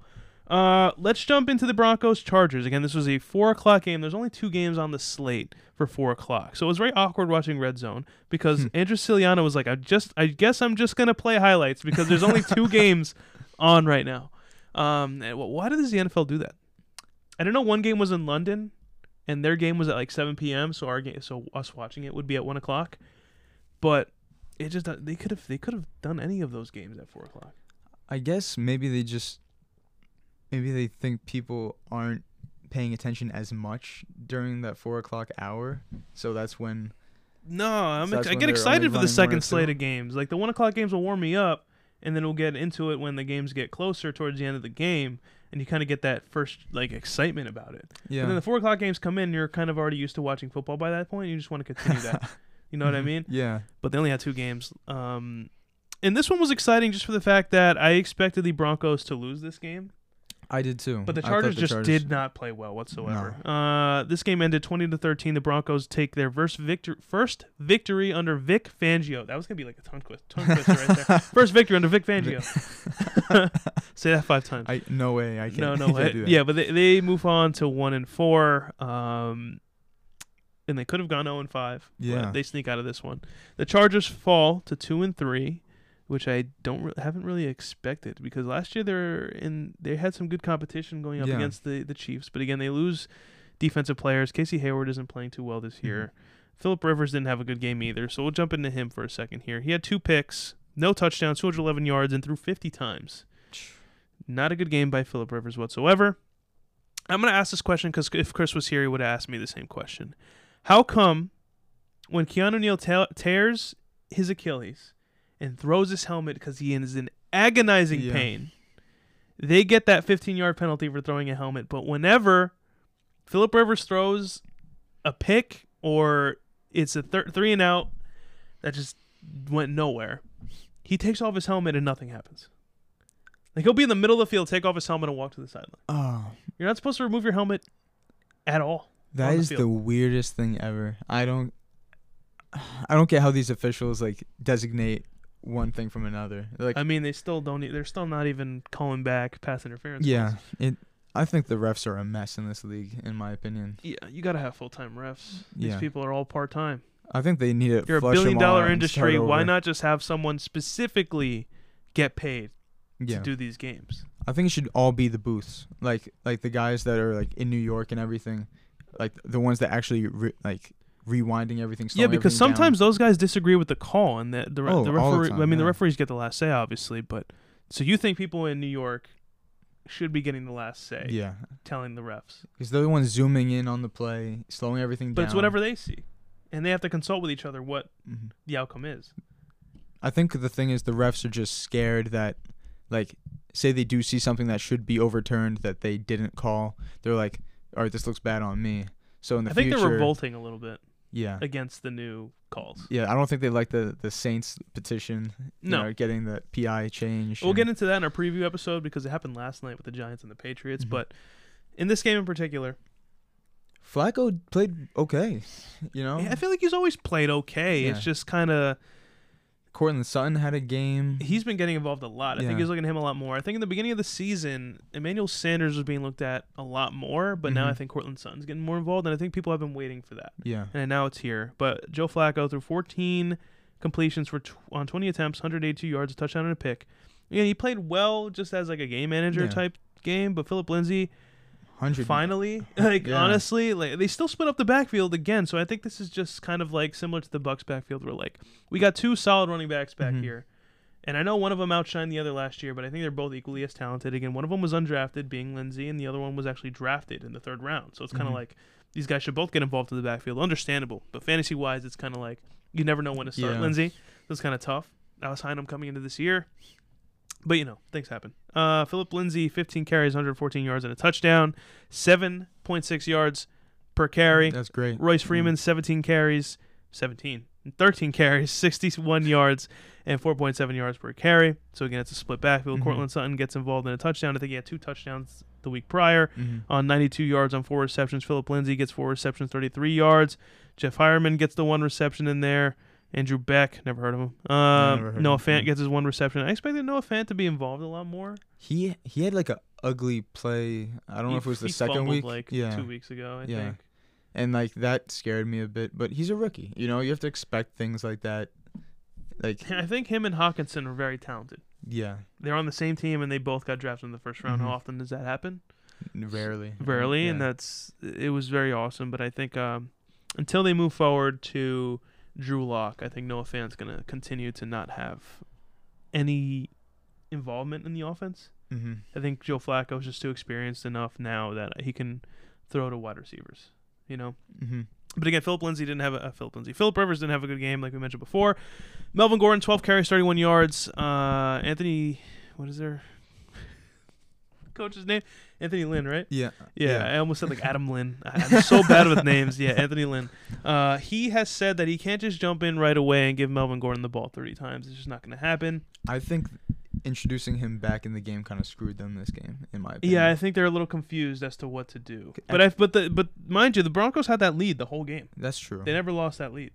Just Ekeler been getting like 20 plus carries the past few games, and he's been toasting everyone. And I don't think it's hard to get him accumulated. I just think it's kind of like he's he's fresh off of being of holding out. So I don't I don't know. I I think Melvin Gordon is the guy you go to. I feel like He's still talented. and they kind of showed in this game that we're not going to hand the ball off a lot to Melvin Gordon, but we're going to use Austin Ekeler in the passing game. But I also th- and they gave him the ball 30, 15 times uh, for Mhm. 86 yards. So that, yeah, Mhm. that's a lot. But I think Melvin Gordon is very balanced in both enough where they could work it out to the point. Yeah. But I mean, maybe this week they actually help him out a little more. But mind you, 2.6 yards per carry is no bueno. Mhm. I Like- did not. I did not see this score coming. No, uh, but again, if nothing's happened on this offense, so Keenan Allen four receptions, 18 yards. That's not common after the last couple No. weeks. Mike Williams six receptions, 74 yards. He had a better game. Just an off game by the Chargers, and that's going to happen every now and then. Philip Rivers is going to have his woes because that's what Philip Rivers does. Never really consistent. Uh, let's jump into the Cardinals Bengals, considering this was the game of the defeated teams. Uh, the Cardinals went into this game 0 3 and 1 and then the Bengals were 0 and 4, coming off the loss to the Steelers on Thursday Night Football. Cardinals take this game 26 to 23, and I took them all the way because the Bengals are just trash. I think they, they I think they move on from Oh Adam my Adam Adam An- Andy Dalton. Oh my goodness! I think they move on from Andy Dalton after the season. I think time's up for them. AJ Green's. I think it's positive seeing that he actually practiced this week. He did. He did. Yeah. He did. As well as Red shirt, right? I think so. Mm-hmm. Um hold on. I just Def- real I, definitely non-contact. just realized. No, no, definitely not. I just realized Hunter Henry's questionable this week. And in our money league, I've been struggling with getting a tight end. Let me try to like, pick him up real quick because he also practiced this week. That reminded me of it. But yeah, apparently, uh, AJ Green has said he doesn't want to be, he doesn't want to sign with another team this offseason. He wants to re-sign with the Bengals, which I think is a good thing. But he said he's prepared for anything, so I wouldn't rule out him being signed by someone else. Yeah. But uh, It depends on what the Bengals organization wants to do. You know, they can't. Their roster offensively is not bad at all. Like they have a lot of playmakers. no, Oh no! What tell happened? Deshaun to meet me outside. I will. he picked up you Hunter really Henry. scooped him. Wow. Oh my God. Gosh, That had to happen today. when was it? What's today's date? The 11th. Yeah. He did pick him He- up today. Wow. Oh my God. Two minutes ago. no. Oh. Why oh, couldn't I think of this we- a second ago instead of talking about the, the oh Chargers? Oh my God. Uh, This guy. don't worry. You're What do you need a tight end you're, You're for? five and zero, Eric. No, no, Don't I don't five- care. This man is five and zero in in my money league, my twelve man money league. But it's like the the Niners five and zero, four and zero, but they're four and zero. You know, I'll still take five wins. I don't care how I get it. Five wins is five wins. Whatever. But- All right. Well, You know, let's let's get into this game again. The the Bengals are moving on from Andy Dalton. AJ Green's sticking around. John Ross is going to be here for a while. Tyler Boyd just got paid. Mhm. Their wide receiving core is fine. They have Mhm. Joe Mixon. He's also Even a that good new running guy back. Tate has been decent. Auden Tate, he's fine, and I Mhm. also think their defense is okay. I think they got to invest more in their defense. I think Nick Vigil's a good player, but it's like, who else am I going to be naming on that defense that's really making a significant difference in how they're playing? Again, they're own five, so it's kind of like I'm not going to jump into that as much. But uh, Ky- Kyler Murray and K- Cliff Kingsbury, I'm so mad he picked them up two minutes ago. Ah. Dude, I don't know. I, I can't tell you how mad. All right, whatever. I, Uh, re- I really thought that you were gonna get him. Like I'm like no one's gonna have him. He was on the like, IR, right? I'm gonna have a talk. he has Zach Ertz already. Why have me suffer? He dropped Malcolm Brown for him. Thanks. I, I keep going off topic. I'm just so mad because I have Eifert right now. What is he gonna do for me? Nothing. Ebron has done nothing for me. No. Whatever. But what do you think? you do not have luck with tight ends, my, my friend. Man, Never. I haven't in a long time. it's because you wanted to kick them out of our other league. That's why. It's like I a do. curse. Two flex is great because it's Yeah. like draft three tight ends if you want. Yeah, But I'm not doing that. You know, it, No, leave, no, it leaves it up in the air. now for tight end else. and two flexes. Yeah. but- Uh, but anyway, God. uh, the, Cliff Kingsbury and Kyler Murray get their first win of the NFL season, as well as their own wins in the NFL. Mhm. Um, Kyler Murray, 20 completions on 32 attempts, 253 yards, didn't have a touchdown, didn't have a pick, but did have 10 carries, game. 93 yards, and a touchdown, 9.3 yards per carry. What do you think of Kyler Murray up to this point in the season, considering their record? Not that impressed. Like I think he's okay. I'm impressed. I'm not blown out of my mind. No. Like like when Lamar Jackson came on the scene last year and took over for Flacco when Flacco went down. I'm like, I didn't expect much from him, and then he lit it up. I'm not getting the same. I'm not getting the same vibe from Kyler Murray. Like Well, one, I think he's one tie, his and previous then quarterbacks. I think he has more on the table. I don't know to many. Cardinals fans in person, but I thought Carson Palmer did a good job on his way out. Like he brought them to playoffs. What two times the last three, four years? Yeah, I, I remember us predicting it was going to be Pat's Cardinals. Yeah. and that, Yeah. that didn't go well. No. but this is a the Bengals are a beatable team. They're what de- a defeated. They team. needed to win they this game. no That's why I picked Yeah. the Cardinals. They had to win So this game. I think they're to be a way more talented, and they won. So I'm not I'm not blown away by this win by Murray, but I am like it is a good sign that he did win this game. Yeah, Like, but I'm still angry. in the right direction. I'm still angry to this day that Cliff Kingsbury was like, "Let's just draft an O lineman in the seventh round, Oh, and then draft like linebackers and do all that stuff." It's like, no, your main priority is this offensive line because it's not good, yeah. and I think they're gonna improve on that this offseason. I like Kyler Murray. What I'm seeing from him so far. It's just right now. It's always one sided. It's like if he's gonna run the ball, he's gonna reach the end zone. If he's passing, he'll reach the end zone, maybe have a pick. So it's kind of like he can't have both. So it's kind of His supporting cast is just okay. It's So okay. It's but not. I think any special. any quarterback, any rookie quarterback or young quarterback would love Larry Fitzgerald on their team. Oh yeah, the man doesn't drop anything. His no, I think he could go for another three years if he really wanted to. probably. Christian Kirk is a good. I think him and Kyler Murray ha- are pretty good together as well. hmm Uh, David Johnson, He, he's bouncing back a little he's bit. a little bit. I think No. in the passing game, I've seen a lot more. But when he was coming up on the scene, he was able to run the ball and dodge everyone. They had a little bit of a better O line than a little bit, not by much, but now it's in It's- it- shambles. Yeah, so they're kind of struggling to find his Mhm. identity. But he had 17 carries, 91 yards, also like 65 yards receiving on three receptions. So Mhm. I feel like Kyler Murray, if he's scrambling a little bit, I feel like David Johnson is just right there, waiting, Yeah. like on the line of scrimmage, waiting for him to throw it to him. Uh, Larry Fitzgerald, six receptions, 58 yards. Pharoh Cooper, I haven't heard that name in a while. He was on the Rams for a little bit. I think that's like a special teamer, but uh, I forgot he got signed by them. But uh, Charles Clay, remember him? Oh, yeah. Bills, he's Bills on, tight end, Yeah, he's yeah. on the uh, Cardinals now. That's a decent weapon for him. KeeSean Johnson, I think, is a good weapon for him too. Just haven't seen him hmm do much. And also, like I mentioned before, uh, Chris Christian Kirk, I think he's injured right now. I think he's questionable for Yeah. for this week. Yeah. So is Hunter Henry, but you know, you don't see me picking him up. So mad. I'm not gonna get into the Bengals that much. Like I said before, the Bengals are just trash right now. Zac Taylor's still waiting for his first win. I think he's still getting accumulated with the Bengals. I think he, I think he'll be fine because people were asking him questions about AJ Green. He said we're not trading that guy. So I think he, him and AJ Green will have that connection together where maybe it's time for AJ Green to actually have a successful career because he is If they do- he's like a generational talent and him Mhm. being stuck on the Bengals it's hard to watch.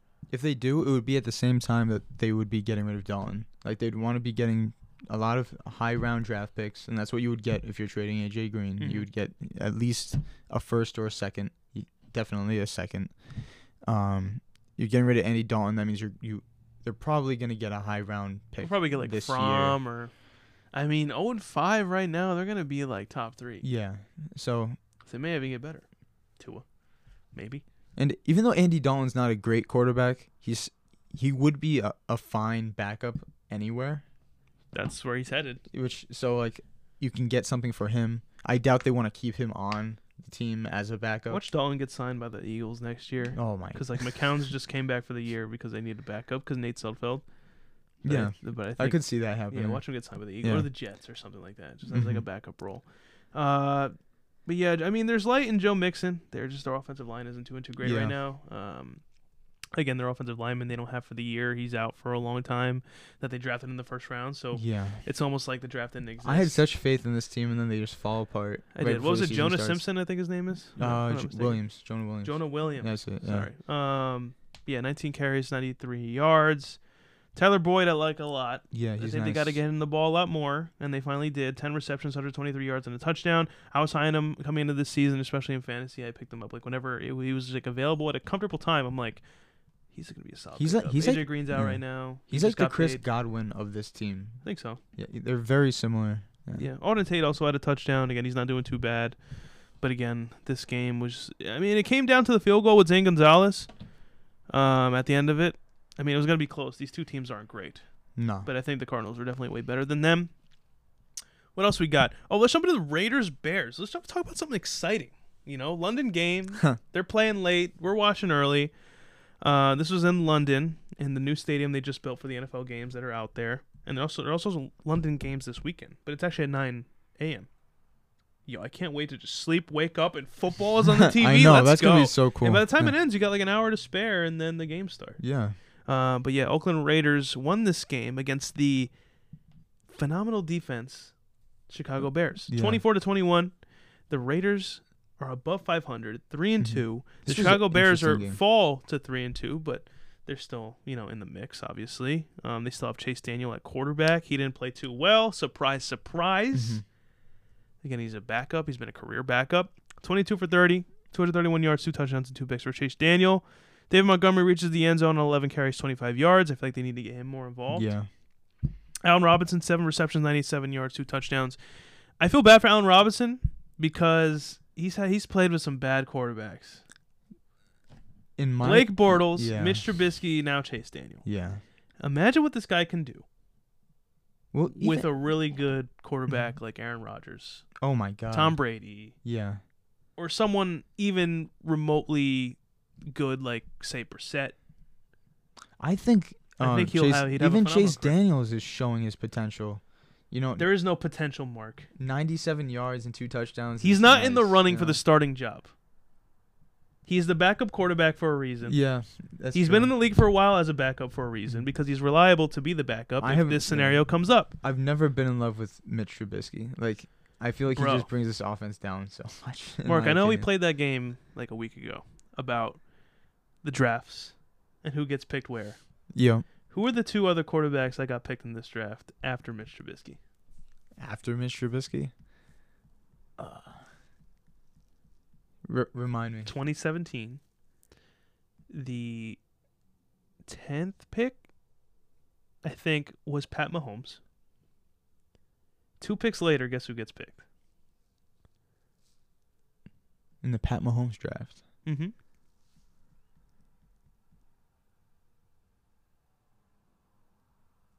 Deshaun Watson. What? Oh my god. Yeah. Oh, right over my head. And get, and it makes what makes it even worse is that the Bears traded up one spot with the 49ers to get to get. Mitch Trubisky. And you know Oh, my why? Because the 49ers that night were either bluffing or they actually meant it and said that because the 49ers needed a quarterback at the time That too. was before Jimmy G. Yeah. Yeah. or Kirk Cousins was rumored to go over there. Mhm. And they said, "Oh, we're taking Mitch Trubisky with the second pick." And apparently the Bears were extremely desperate to get a quarterback. And so they moved up one slot yeah, I remember that. Yeah. to get Mitch Trubisky when in the draft with Pat Horrible Mahomes and Deshaun mistake. Watson. Yeah, I think that's going to come back to bite them Definitely. for a long time. Were you optimistic about Mitch Trubisky coming into the season after an okay season last year Yes. under Matt I, Nagy? I'm like you got Khal- you got Khalil Mack leading the defense. So even if you're not having a great production on offense, you have someone to back you up. But he has had like no cl- like click, no connection with with Robinson or with Gate. He had he had like one good play to Gabriel, and like that's the only thing I've seen from him this season so far. yeah. Like Tarik Cohen is having like a bit of a like downslide, but David Montgomery. It's because they want to use him as a wide receiver, not a running back. Because I Yeah. figured they have David Montgomery, but they're not even they're not even using David uh, Montgomery. to his potential either. Yeah. Yeah, And I love David Montgomery. Yeah, he's he looks good. He's like Yeah. a third down back, like bell Mhm. cow back, and they're not doing it. Just do that. I don't I don't know. You're gonna have Mitch Trubisky in the future. Yeah. He's not your future. Like you know, I guess he shouldn't be considered one of those quarterbacks up and coming that's like can throw the ball.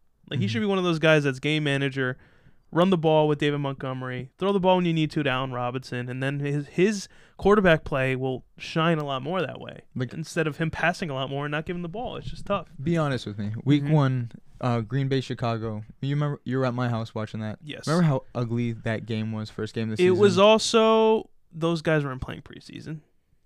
Aaron Rodgers didn't do well either. He was getting Exactly. sacked. But I think Mitch Trubisky sucked. he he couldn't complete a pass. No, and I they hone- kept showing the replay of his feet Yeah. because he can't. He's like happy feet in there. Yeah.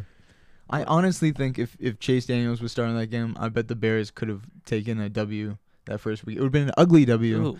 but it would have been a W. Like I don't know. About he can that, at Chief. least pass the ball. He can. Does he give him a better opportunity? I feel like he gives them the same opportunity as Mitch Trubisky. I'll say that. All right, all right. I'll say that. What, what I don't even like talking about these two players because it's like, It's what just impact so are they going to have? bad. None. Yeah, yeah. By the way, with only four start, four regular season starts before Mitch Trubisky got hurt, Chase Daniel has made like over thirty million dollars as a backup quarterback. Wow. Yep, with only four career starts. Yo, his agent Yeah. give that man a raise. Mhm. You know what I mean? But let's jump into the Raiders for a second, the actual winning team here. And I think the Bears will be fine moving forward. I feel like their defense will be all right. hmm I don't know if Mitch Trubisky comes back soon, um, but I do think Chase Daniel will have better days moving forward. But this definitely wasn't. Uh, It's not a make or it break definitely wasn't game good, right but now. it was kind of yeah. like you're in London. I we'll give you the benefit here. yeah. Okay, you're traveling. I get it. But Derek Carr, 25 for 32, 229 yards. Another game with no touchdowns, no picks. I'm looking to see a lot more out of Derek Carr with the way Mhm. he's being paid, and I haven't seen it. Uh, Josh Jacobs, they unleash him this game. 26 carries, 123 yards, two touchdowns. He kind of put the dagger on the Yeah. game with like a minute left. That was a And- great pickup by Oakland Raiders. Did you see that? draft? That- when he dove over the dove over the offensive line and the defensive line, he gets hit on the way as he's up there, and he gets hit hard to the point where he's able to go back on his two feet. Did you yeah, see that? He like was flew up freaky. that was some freaky. and they hit him yeah. like up. He hit him up in like the chest, and then his feet were able to go under him and just stand on his two feet. It's like some circus stuff right there. Yeah, Yeah, that's baller. Uh, but yeah, Josh Jacobs, phenomenal game by him. Foster Moreau, stop giving the ball to Foster Moreau. Okay, we have Darren Waller on the team. He's also my fantasy team. Give it to him. Okay. They're literally the same player. It's very weird. yeah. Four receptions, 46 yards. Darren Waller, four receptions, 39 yards. Uh, Trevor Davis, who? Uh, four receptions, 42 yards. Uh, Hunter Renfrow gets a reception. I want to see him get involved a little more. I forgot Tyrell Williams Uh, did not play. He didn't play this game. Yeah, he Mhm. was hurt, but uh, they definitely missed him, and they won without him. So that's very surprising. I'm not sure what to make of this game, uh, but Oakland took advantage of them missing their starting quarterback. and I feel like the Raiders are a very good away team. I think they're very used to being on the road. I think like when they were the last year under Jack Del Rio, five straight games on the road. I think they won all five. wow. Well, they, that's what they are. They're that attack team. You know. they're like, good they're- at traveling, and uh, they always say defense travels, and they didn't. I mean, they did well, but it's like not that well. No. in yeah. the in the running game, not well at all. And I think Mhm. it may be London. Sure, I'll gi- I'll give you that, but I don't know. Uh, next game here, what we got, what we got. Let's go into the other game, the the other four o'clock game, the Cowboys and the Packers. Not much to say here. The Packers freed Aaron Jones. Yes. They Thank did. you. I picked him in two different leagues in fantasy for a reason Mm-hmm. because I knew this was coming. Sure I knew it was, and it did. It wasn't very. I wasn't. It wasn't really helping that game against the Eagles where they threw four times and like three times to Jimmy Graham Yeah. At the one yard line. Yeah. That Like was they, crazy. Like they gave him a little like fake handoff, and he was like in the end zone. Yep. And I'm like, I- just give him the ball. And finally, I couldn't believe that. the Yeah. following game they do this. I think they know exactly what they're working with. And again, it's also opportunity here. Jamaal Williams isn't playing this game. You Mhm. know, Davante Adams isn't playing this game. Mhm. So they're gonna have to rely on the run game a little more, and they did. But look at what this guy's capable of doing. If you gave him the ball a lot more and, and maybe split it up, because again, Devonta Freeman, Devonta Freeman, Davante Adams isn't playing this game either. Coming up, Mhm. And this Dallas defense is nothing to sleep on. Oh, no, They- not They at got all. great linebackers, Yeah. Vander Esch and um, Jeff Heath, yeah, and yeah, then they got Byron Smith. Jones, Jaylon uh, Smith as well. Jaylon Smith. Yeah. but yeah, DeMarcus Lawrence is a monster. absolute monster, and yeah, nothing to sleep on. But it, it got to the point where that fourth touchdown, he was like waving goodbye. Yeah. Oh my At- God, that was before he went into the end amazing. zone. Yeah. finally freed Aaron Jones. This dude is absolutely amazing, and I, I knew this day was coming, and it came, and I'm so happy it did. Uh, Aaron Rodgers again, not having to do much through the air this game, but 22 for 34, 238 yards, uh, no touchdowns, no picks He But again, he's like also doing without just enough, you know, to like- help him. Yeah. Yeah, which is fine. Yeah. I think he's enjoying it. I think so too. Like I, yeah. think, I definitely think he, wa- I definitely think he wants to be the star. But the fact they have a defense now, and the defense has been a little shaky. It's- ever since yeah. after week three, Mhm. but It's I think it's than it taken the weight off his yeah. shoulders, hundred percent. And um, Aaron Jones gets involved in the receiving game too. On top of that, this dude had like forty fantasy points, 7 Mhm. receptions, seventy-five yards. Jimmy Graham had three receptions, forty-one yards. Don't like Jimmy Graham. Uh, Geronimo Allison, two receptions, 28 yards. I thought Marquez Valdes-Scantling would get more involved because for some reason Aaron Rodgers likes him, but he had one reception for 18 yards. He had a few drops. I and believe, again, this was just the Aaron Jones show. As Yeah. far as I could Oh, think totally. of. But I was just rooting for him to keep scoring because it's like, you owe me for these past couple games. so Yeah. thank you for doing more and then some. And of course, it happened. Matt again, LaFleur. It happened against me, of course. yeah. Uh, The one week he goes off. You so said far, it. You yeah. said I wasn't going to beat you. True. Whenever you Yeah. say Mark, I need to stop you know you, myself. you know you haven't beat me in like two years. Are you serious? We verse each other twice a year, every two years. I think last year, I started off bad, hmm and then the first, and I think I was like one and four also, or something like that, or two and two. I go up against you, I win that game. The next week is like you're not beating me this time. I beat you this year. The first time I go up against you, I beat you again. It's Oh been like God. two years since you beat me, and you haven't. So we'll see. Well, we still play. year. I still play you again this year. Yeah, so- twice, twice a Mhm. year. Uh, yeah, I don't even think I mentioned the score yet. The Green Bay Packers won this game, thirty-four to twenty-four against the Dallas Cowboys. The Green Bay Packers move on to four and one, should be five and zero Yeah. if you, you if you ran the ball, but uh, you know, whatever, can't change the past. Dallas Cowboys fall to three and two, coming off two straight Oh, losses. wait, oh, you mean that Eagle game? The, the Eagle game. that should have been a touchdown catch. Like you hit it. Aaron Rodgers hits him right in the chest.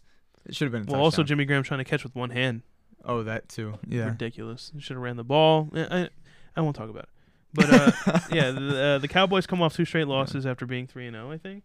Yeah, they beat. Uh, it was three ridiculously They beat the Giants, teams. Yeah. Dolphins, Redskins, and now you go up against the Green Bay Packers, and they lost the previous week by two points to Wil Lutz single-handedly Yeah. with three straight field goals um, against the Saints, and um, They proved that, you can that see what this team, all that right now. especially against winning teams. Yeah.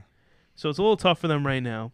I still like the Cowboys despite them losing. It's a- two. it's they a go up against the Jets this week, so they're bouncing back. Yeah. They can't lose this week. It's a good roster. It's just not enough right No. now.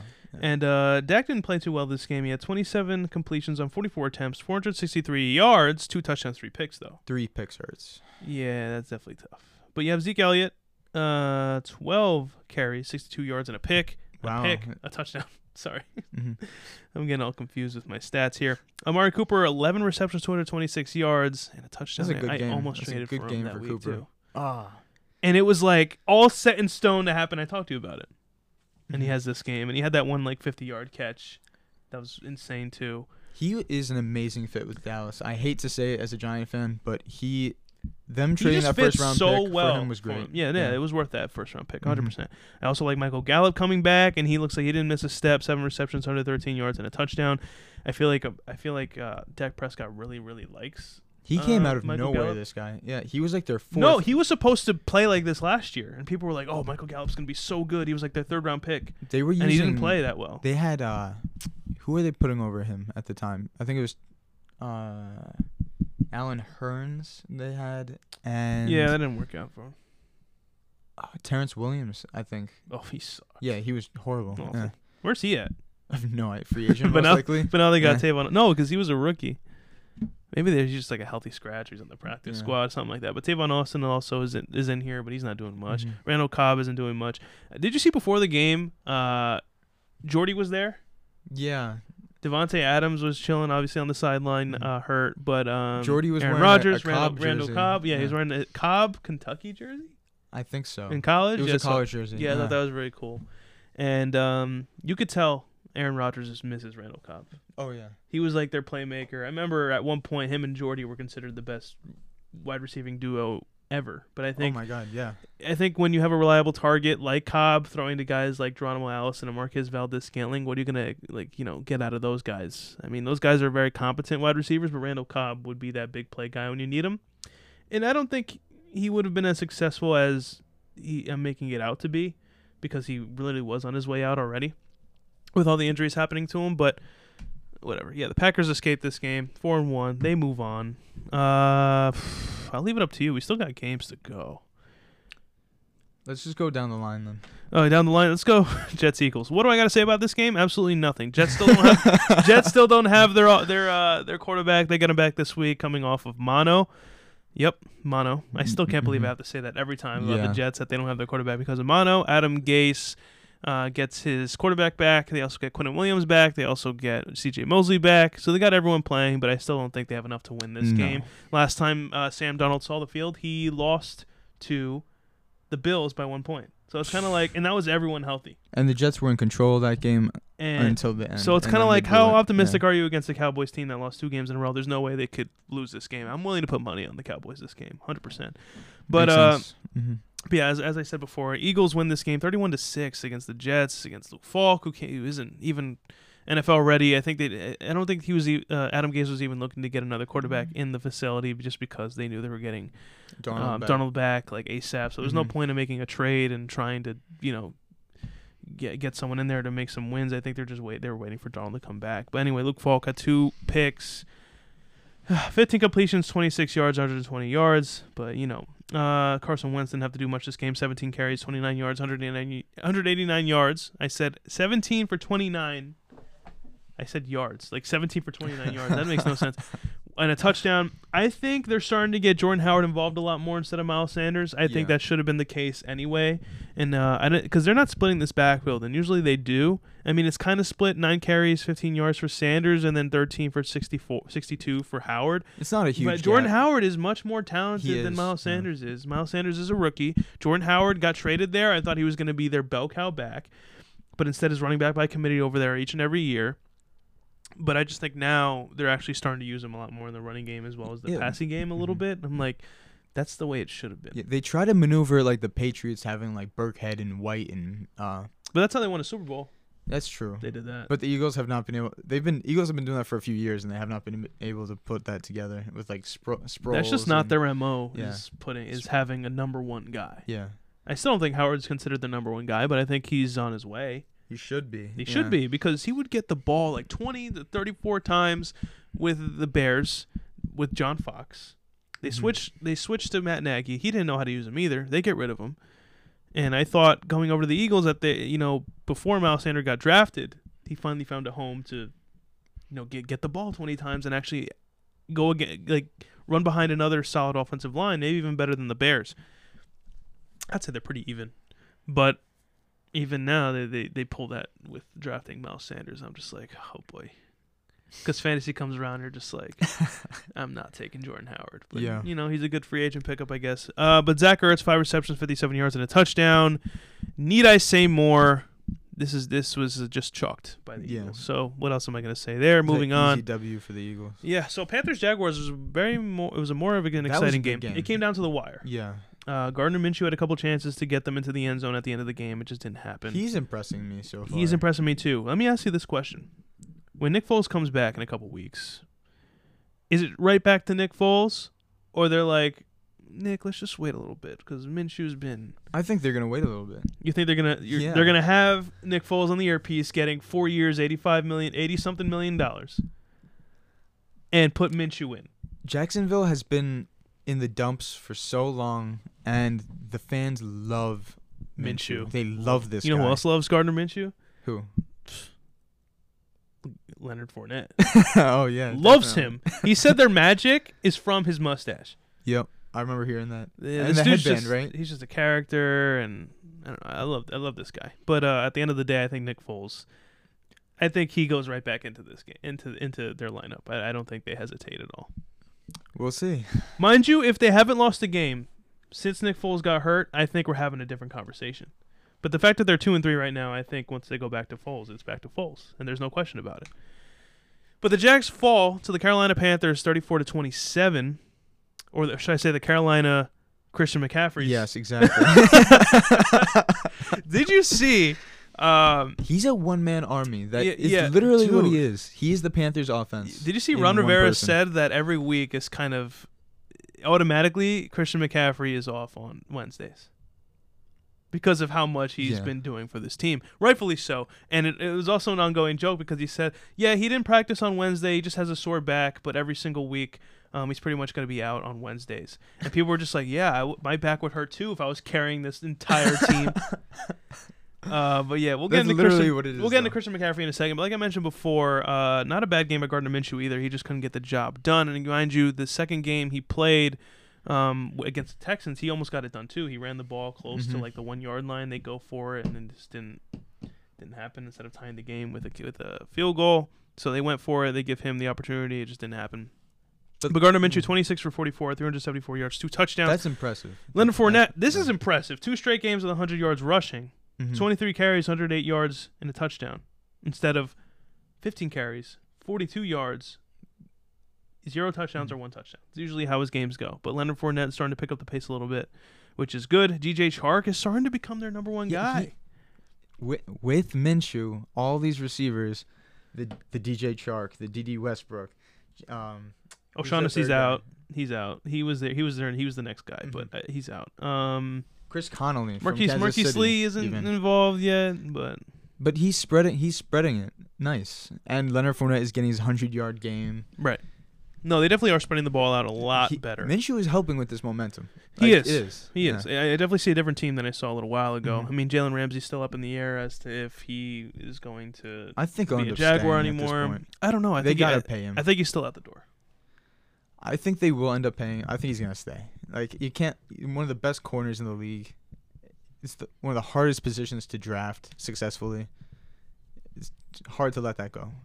I guess I don't know. I think there's more teams that need him, like the Eagles. I'm telling you, bro. They're always in the discussion, and of course they need a cornerback position, and that would just be. Please don't go to the Eagles. Yeah, um, thank but, you. but yeah, D- but, but DJ Chark, eight receptions, 164 yards, two touchdowns. I think he leads the league right now in either yardage or touchdowns. That's Chris's fantasy team right there, DJ Chark. bro. I like how I like the way Chris does his fantasy teams because he puts his trust in like mediocre players I- and hopes for them to blow up, and it time. ended up working. No, it Yeah. doesn't hasn't worked out in the past Oh, years that's true. because he drafted because you mentioned on the podcast it's an ongoing joke. He keeps drafting Derrick Henry very high in the draft, Yeah. hoping the year comes where he blows up. This is his year that he's finally blowing up, Yep. and um, he's happy about that. DJ Mhm. Chark is kind of his sleeper that he picked that he got. Um, but yeah, I mean, again, at, at the end of the day, Gardner Minshew just couldn't get it done at the end of the game. Which what what else are you gonna do about that? I mean, it's it's kind of tough for him in that scenario. He did get a couple more chances with all the flags, but nothing happened. Panthers defense is nothing to slouch on either. Yeah, Kyle Al- Kyle Allen played this game. I think Cam Newton comes back. I don't know. Or is he still sore? I don't know because he ruled himself out the last for the next two games as of last week. So maybe he's still out this week. I'm gonna have to double check on that. So I'm gonna look right now. But Kyle Allen, 17 completions on 30 attempts, 181 yards and a touchdown. But not to worry, because they have Christian McCaffrey in the backfield. mm-hmm. He had 19 carries, 176 yards, two touchdowns. He broke off for a long touchdown where nobody was touching him. Um, he also had another touchdown through the air, six receptions, 61 yards, and a touchdown. One of those touchdowns, he like flipped into the end zone, Yeah. and he got like flipped through the air and landed on his back, He's a and he was, monster. he was absolute animal. Uh, love Christian McCaffrey. He's like the number one running back in the league right now. Do you think that he holds this type of performance? I think he does, He can keep this up. but people still don't consider him to be I don't know about the four touchdown part. Like, or how many touchdowns was it? Two. for My this bad. game. He had two on the ground and one through the air. Oh, three. Okay. I don't know about getting three touchdowns every week, but yardage wise, he can easily eclipse 100 yards a game. He, Oh, he's out for Sunday's game, so Kyle Allen plays this next week. yeah, So expect another Christian McCaffrey Mhm. show. monster game. Yeah. Um, But he can do everything. He I think he's in the ball, discussion the with ball. like Yeah. Todd Gurley, David Johnson, easily. Le'Veon Bell. I think he's even beyond all of them. I think he's Yeah. number one right now. I think he's going to continue to have these type of performances to be number one. Mhm. Except when Saquon comes back, you know, then then it'll be number two. I mean, it's not helping right now that Saquon's hurt. We really didn't Yeah. need that right now. I mean, Christian McCaffrey could get hurt whenever he wants because again, he the way the volume he's getting. yeah, it's dangerous at the same time because as a running back, getting hit over and over and over. And Saquon Barkley is a tough dude. yeah, And he got hurt. Mhm. So it's kind of like, I don't know. hopefully nothing. Ha- him being happens. healthy is helping him a lot. Anyway, moving forward here, we got a couple more games on the docket. I'm so glad Chris is not here because he would be very upset. Yeah, The fact that the Falcons went down 53 to 32. that's not pretty. Did anyone even take the over on this game? Oh my god. I don't even know what the over under was, but uh, the Falcons are one and four. Dan Quinn is on the very very hot hot seat. yeah, But uh, supposedly that the front office for the Falcons are not going to fire him. I assume they'll probably make a move at the end of the season, not in the middle of the season. I think that's just not ethical right now to be doing that. They're not like the Redskins where you fall to 0 and 5 or 0 and 4 and Their- you got to make a mhm. move. I, I don't think they're in that same scenario. their defensive coordinate coordinator needs to get out of there ASAP. Yeah. Like they need they need someone. They need. Well, what are you gonna do? You lose Keanu Neal. You have all these injuries the past couple years. What can you possibly do? They still have Deion Jones back there. You know, Yeah. like they still got Grady Jarrett. They are got, good. They They're good on paper. Yeah, but they're but- not putting it together. No, it's not at all. it doesn't help that their O line is not good either. Like they still put up 32 They points. invested a 32 points, lot into points. their offensive line. They yeah, drafted what, two two guards, picks. Yeah, and they, they had Jamon Brown. Yeah, and they picked up the Jets guy. Some, oh, I can't think of his name. At the top of my head. I can't think either. But they did invest a lot in the line, but it's, nothing's paying off. No, it's just bad circumstances for them. Yeah. But at the same time, And- Dan Quinn just hasn't had that success after letting go. After he didn't let go, but um, after letting Kyle Shanahan walk. Which what else are you gonna do? The job opportunity was there. He took it, Yeah. but they haven't had that much success in a long time. And, Um, oh, and what didn't help um, their second corner was uh. Oh my God. It's not Robert Alford anymore. It's no, I can't think of this guy Isaiah something maybe. I can't think either. I'm not. But I, he was I getting- couldn't. I, if you had a gun pointed in my head and said, "Name the depth, the defensive depth chart for the Falcons," I would lose. I would he was I getting would be dead. toasted by um, who wa- was it? Will Fuller, I believe. I had like, Yes. a ridiculous game. You want to guess his stat line real quick? Um, I'll say like eight receptions for you wish it was eight reception. ten receptions for 130 yards. Bro, this guy had 14 receptions, Oh my 217 God. yards, and three touchdowns. Holy crap! Torched. That's yeah. And this was coming whether anyone liked it, wanted to or not, because Deshaun Watson, every single time he threw to Will Fuller this season, it was this close, this close to being a big game by Will Fuller. It just didn't connect yet. This is the Mhm. game it finally connected Yeah. against a bad defense that's you know injury prone, and they're also I think they're just bad overall. Uh, Carlos Hyde, 21 carries, 60 yards, and a touchdown. But again, how do you allow someone to get 14 receptions Yeah. and three touchdowns? They got um you Desmond. can't cover 'em. They got Desmond Trufant on DeAndre Hopkins, holding him to 88. 88 yards is respectable. Yeah, but that other guy is is- getting 217 Exactly, yards. Yeah, yeah. I don't know. I don't know how you don't give that guy like double Yeah, I held or- DeAndre Hopkins 88 yards. but then, Congrats. Yeah. The other guy had two wide That's receiver numbers combined. Burnt toast right there. Oh yeah, hundred percent. Absolutely awful. Sean Watson had a career uh, game here: twenty-eight for thirty-three, four hundred twenty-six yards, Oh my god. five touchdowns. Absolutely insane. He has a big game coming up this week. Uh, Chiefs um, in Arrowhead. Um, so that should be tough, but should be a pretty good matchup. hmm Um, but I want to talk more a little about the Falcons a little bit. I just don't like Dirk Koetter and the way he's calling these plays. Uh, Matt Ryan, 32 for 46, 230 yards, three touchdowns and a pick. We've seen games where he's had one touchdown and three picks. Yeah. Um, I mean, I don't know how to feel about Dirk Koetter. Honestly, I, I, I don't think I don't really don't like him after him being on the bucket, being the head coach of the Bucs, right? Yeah. And Devonta Freeman has just been a disappointment. Uh, 11 carries, 30 yards. They're just not able to run the ball. And whenever they want to run the ball and they get close to scoring, they put Ito Smith in there for whatever odd reason. I just don't like it. They gotta leave Freeman at the lone backfield. Like he's like girl. he's he's gotta got he got keep feet- paid after Yeah. that Super Bowl year. Yeah. He should be getting a lot more work than this. And like you mentioned, there's the woes at offensive line. But I think he's good enough to avoid that. And he did have a slow start to begin the season. And he's picking up a little bit, little by little, but he's also getting involved in the passing game more too. He had the one touchdown, which almost got called back. But see, that's Uh, something that can Julio Jones with three receptions for 42 yards. That that cannot. yeah, the happen. receptions that Devonta Freeman's getting should be going to Julio. Yeah. Yeah, so I, I don't know. It's just a little iffy right now. Calvin Ridley was quiet for the past two games, and now he comes back with five receptions, 88 yards, and a touchdown. That's- There's that's just no impressive. consistency here. Yeah. Austin Hooper is getting involved a lot more, which I Yeah. like. Um, He loves throwing to his tight ends. oh, definitely.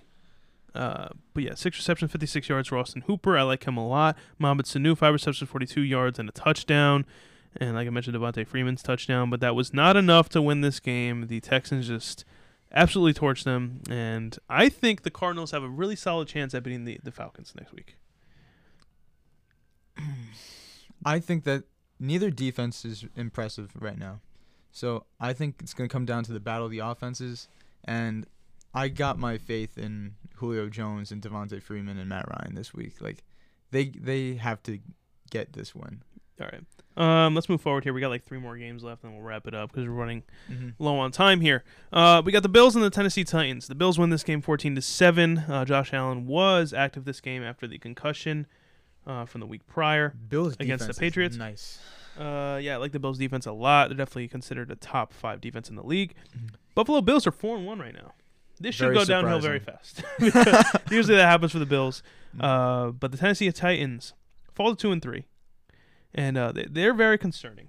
Uh, their team overall with Marcus Mariota. Marcus Mariota did absolutely nothing this game. He might as well should have stayed home because that the same outcome would have happened. He had 13 completions on 22 attempts, 183 yards, no touchdowns, no picks. And of course, Derrick Henry is showing out this year as he should. Unfortunately, under the circumstances that they're not winning this time, as opposed to them being in the playoffs and not using them until they get to the playoffs. Um, he had 20 carries, 78 yards, and a touchdown. Jonnu Smith gets that one reception for 57 yards. That was a pretty solid play. Uh, Adam Humphries, four receptions, 30 yards. Corey Davis, two receptions, 28 yards. A.J. Brown, after coming off a big week last week, comes back to earth with two receptions for 27 yards.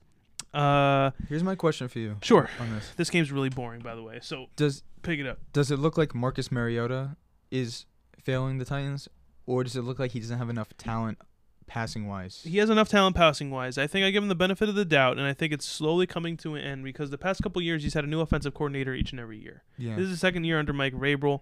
I think Mike Vrabel, he's kind of in the same position as Bruce Arians, where he hasn't been around too long, and I think they're automatically going to be giving him that contract at the end of the year. He's also in a contract year. Huh. Him and Jameis were in the same draft, one yeah. and two. hmm So I think that, and that wasn't a quarterback draft. Um, but I think they both get their contracts. I don't think any of these guys like are going to be let go, um, at all. I I just think the circumstances at, um, you know, at head coach, I think they they're just not going to take the chance at letting them go. Anyway, Josh Allen, 23 for 32, 219 yards, two touchdowns, and a pick. Again, he has some issues turning over the ball, but it happens, growing pains, but he needs to take care of the ball a lot more. Uh, Frank Gore, 14 carries, 60 yards. Uh, then uh, Daquille Williams had a touchdown. Lee Smith had a touchdown. If you were to put money on that John Brown, Cole Beasley, and TJ Yeldon didn't get a touchdown or Frank Gore in the passing game, I would lose a lot of money.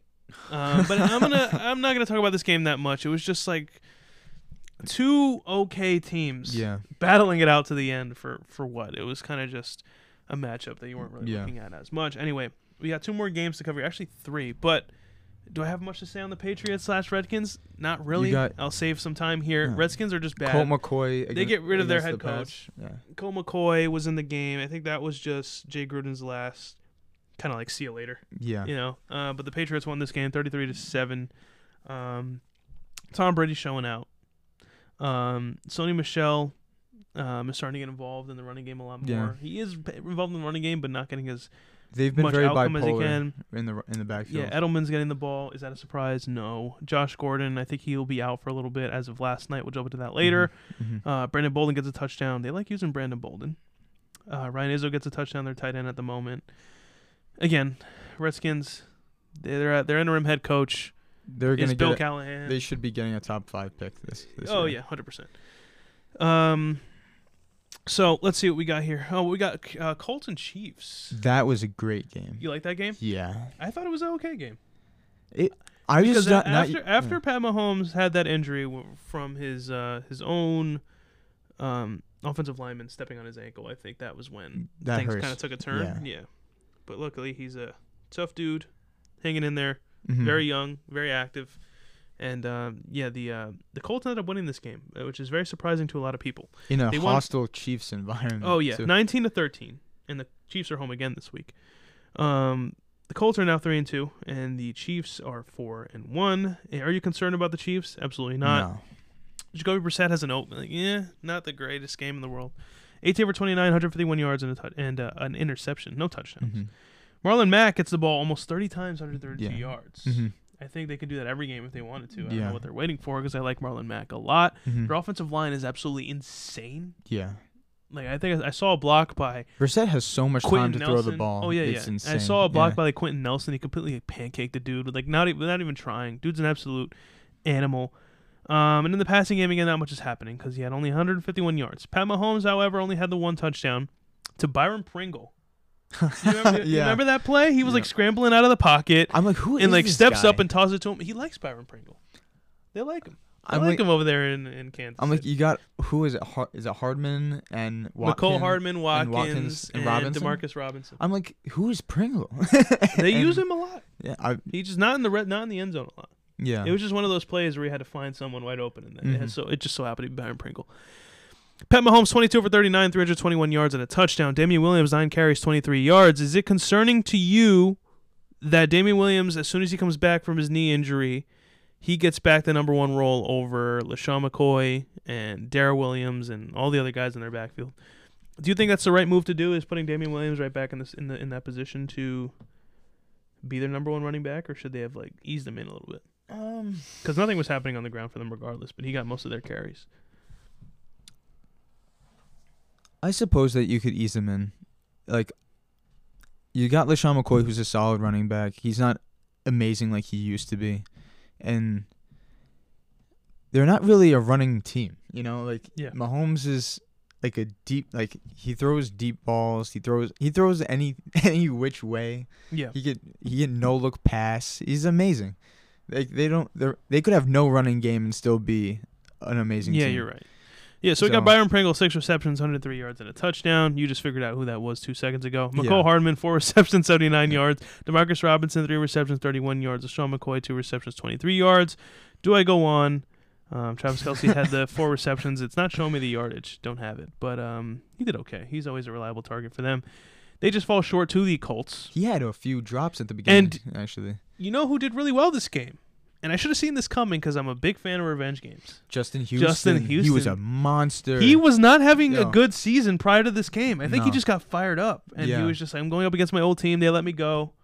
I'm a Mhm. division. I'm, a, I'm on a division rival team now." He won them that game. He Yeah. wanted. He wanted that game very badly, Mhm. and he did extremely, extremely well. Yeah. So hats off to Justin Houston, Mhm. absolute stud, and uh, he'll be there for another year on his Mhm. contract. They'll probably re-sign him after that too. I don't know. I don't know. I'm not sure. We'll see. We'll have to see. If the, money's right. Last game, Mark. Mm-hmm.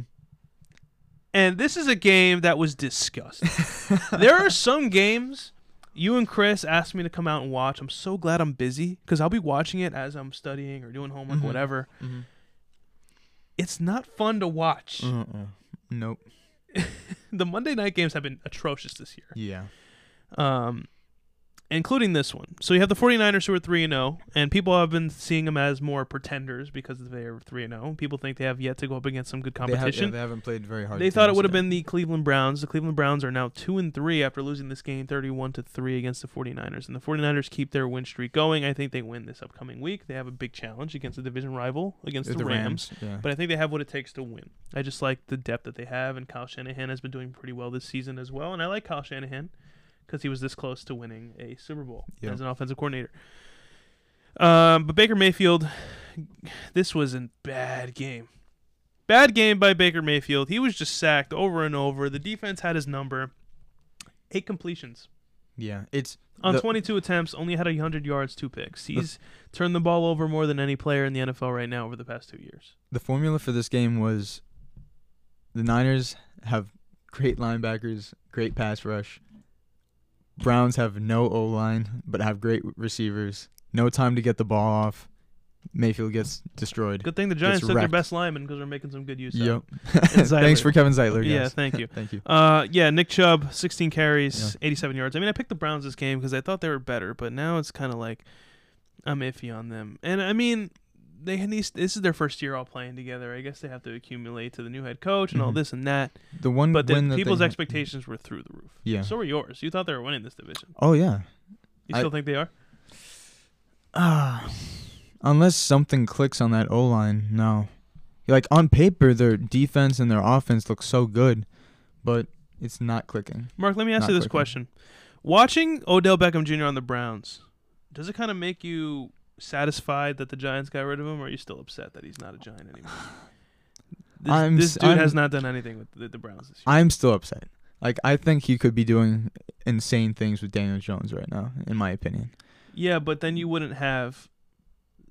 You wouldn't have Zeitler or Jabril. I forgot which. We'd have what, we, we would have Zeitler, but we would not have Jabril. Mhm. Yeah, Jabril was in the Odell trade. Mhm. I It would hurt know. us defensively, But it, Jan, Daniel Jones is proving he can throw the ball to Golden Tate, Darius Slayton, Cody Latimer. I would have loved to see what they you can do together, but at the same time, I think we got the best out of the Vernon Mhm. trade. I don't know about the Odell trade, but Yeah, I see where Dexter Dexter Lawrence is starting to come to life too. Oh so yeah, that no, no, he's not coming to life. He's just he's gaining life right now because he just got drafted and uh, he's starting to get some sacks. Yeah, I think he's got two sacks on the season Yeah, now. Yeah. Um, Odell, two receptions, 27 yards. He tries to be a hero at the end of the game, making a punt return into a scoring play. He runs around, loses yardage, and just throws the ball on the ground, fumbles. Honestly, not, seeing not that, pretty, I'm like, not pretty. on the Giants, that would we would have been in the media. Oh, yeah. Oh, so definitely, bad. definitely. And they're not even talking about this. That was awful. Yeah. And if he was still in New York, that that oh, it would would be all over the place. Oh yeah, Odell would be in the media. He would be saying he would be complaining and upset about it, and Mhm. you know, that's what I don't miss. Yeah. I kind of like just losing in silence. we got a new kid in there. You got you got to let him lose without. It's so weird. Have you heard Daniel Jones talking after a loss? He's Eli, bro. it's literally Eli. Same Yeah. cadence, same everything. Well, you know, we could have worked on things better. Yeah, You know, we, yeah. gotta, we gotta go into next week. and, uh, figure it out. Uh, Jarvis Landry, four receptions, Yeah. 75 yards. Do I need to say more about the Browns? No. So let's jump over to the 49ers side of the ball, huh? Jimmy Garoppolo, 20 for 29, 181 yards, two touchdowns. Solid performance by him. I still want to see a lot more, Mhm. considering he's like the top three highest paid quarterback in the league because they just gave it to It's him after have, after playing like three games. Was it five games? Like he did solid the last five games of the season, I think. Yeah. That's what it was. Uh, Matt Breida, like literally first carry he gets goes for like 85 yards. Um, 11 carries, 114 yards, and It's a aw- touchdown. he also gets a touchdown through the air as well. Three receptions, 15 yards, and a touchdown. I love Matt Breida. I still feel like as though it was a mistake to sign Jerick McKinnon to all that money. Yeah, they didn't I think him. bringing in Tevin Coleman is more of a help for. Um, It's perfect for them. it, it's yeah. it's perfect for them because Kyle Shanahan already worked with him in Yeah. Atlanta. But So I think that's a help. But they got depth. Like they have Raheem Mostert, yeah. they have Jeff Jeff Wilson, they have Matt Breida. I think Matt Breida is the best out of all of them. Matt Breida is questionable every week, and he's always playing. Dude's just an absolute Iron Mhm. Man, and I, I just like him in the backfield. And Tevin Coleman gets a little involved too. I like Tevin game- Coleman a his lot, first too. game back Yeah. after week one. Um, or uh, I forgot when he got hurt, but he had 16 carries, 97 yards, and a touchdown. So I feel like if they split the backfield with those two guys, they'll be fine. Yeah. What are you gonna do when Jerick McKinnon comes back? I don't know. I don't know. Their re- their receiving corps is doing nothing special right now. I wouldn't be surprised if they put him like like in a slot, you know, just for some short passes because he was catching a lot with the um with the Vikings, right? Who was? Uh, McKinnon. He ran a lot and he also pass catched a lot. Mm-hmm. So I could see why they signed. Him. He was like him. the dual back, basically. Kinda, and he Yeah. split with Latavius Murray again. That was Mhm. before Dalvin Cook came along. Mm-hmm. Um, But like how the Bears are doing that with Cohen now, you know, like keeping out there for like basically just receptions. yeah. Uh, George Kittle finally sees the end zone. Yeah. Um, I feel like his prior touchdowns always got called back, so I feel like it was yeah, that did happen once or twice. So it was just a matter of time before it happened. It did. He had six receptions, 70 yards.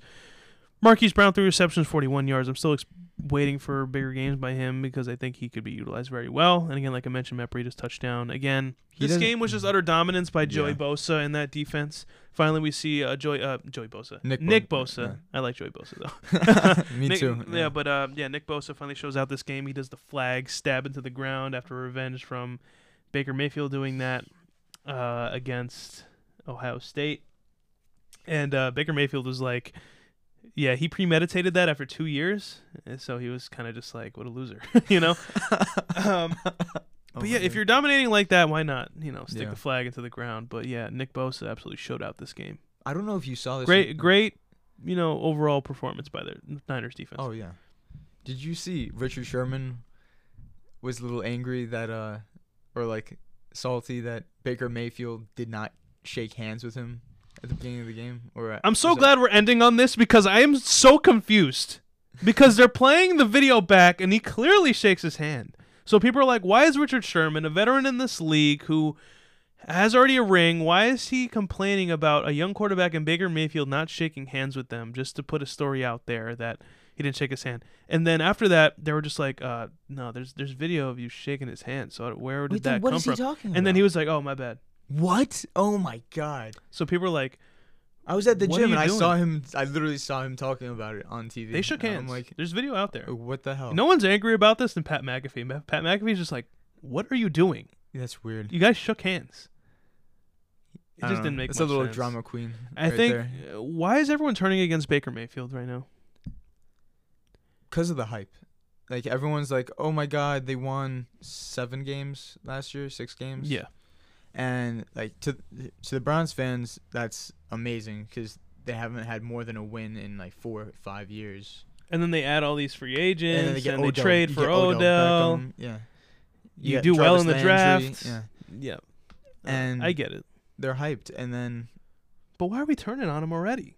Dude was up for offensive player of the year last year. Yeah. Saquon. I don't think he's a bad quarterback. I think he's a good quarterback. It's just the O line is horrendous, Yeah. They need to structure plays to where he can get quick passes off. Otherwise, they're screwed.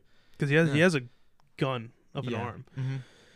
He'll get more involved later. I just don't like everyone turning on him. And then there's these false narratives coming out that Richard Sherman's putting out there that Yeah. people don't, apparently don't like his attitude. Um, but it's kind of like like apparently people are saying that he's acting like he's won something, but he hasn't done anything in this league yet.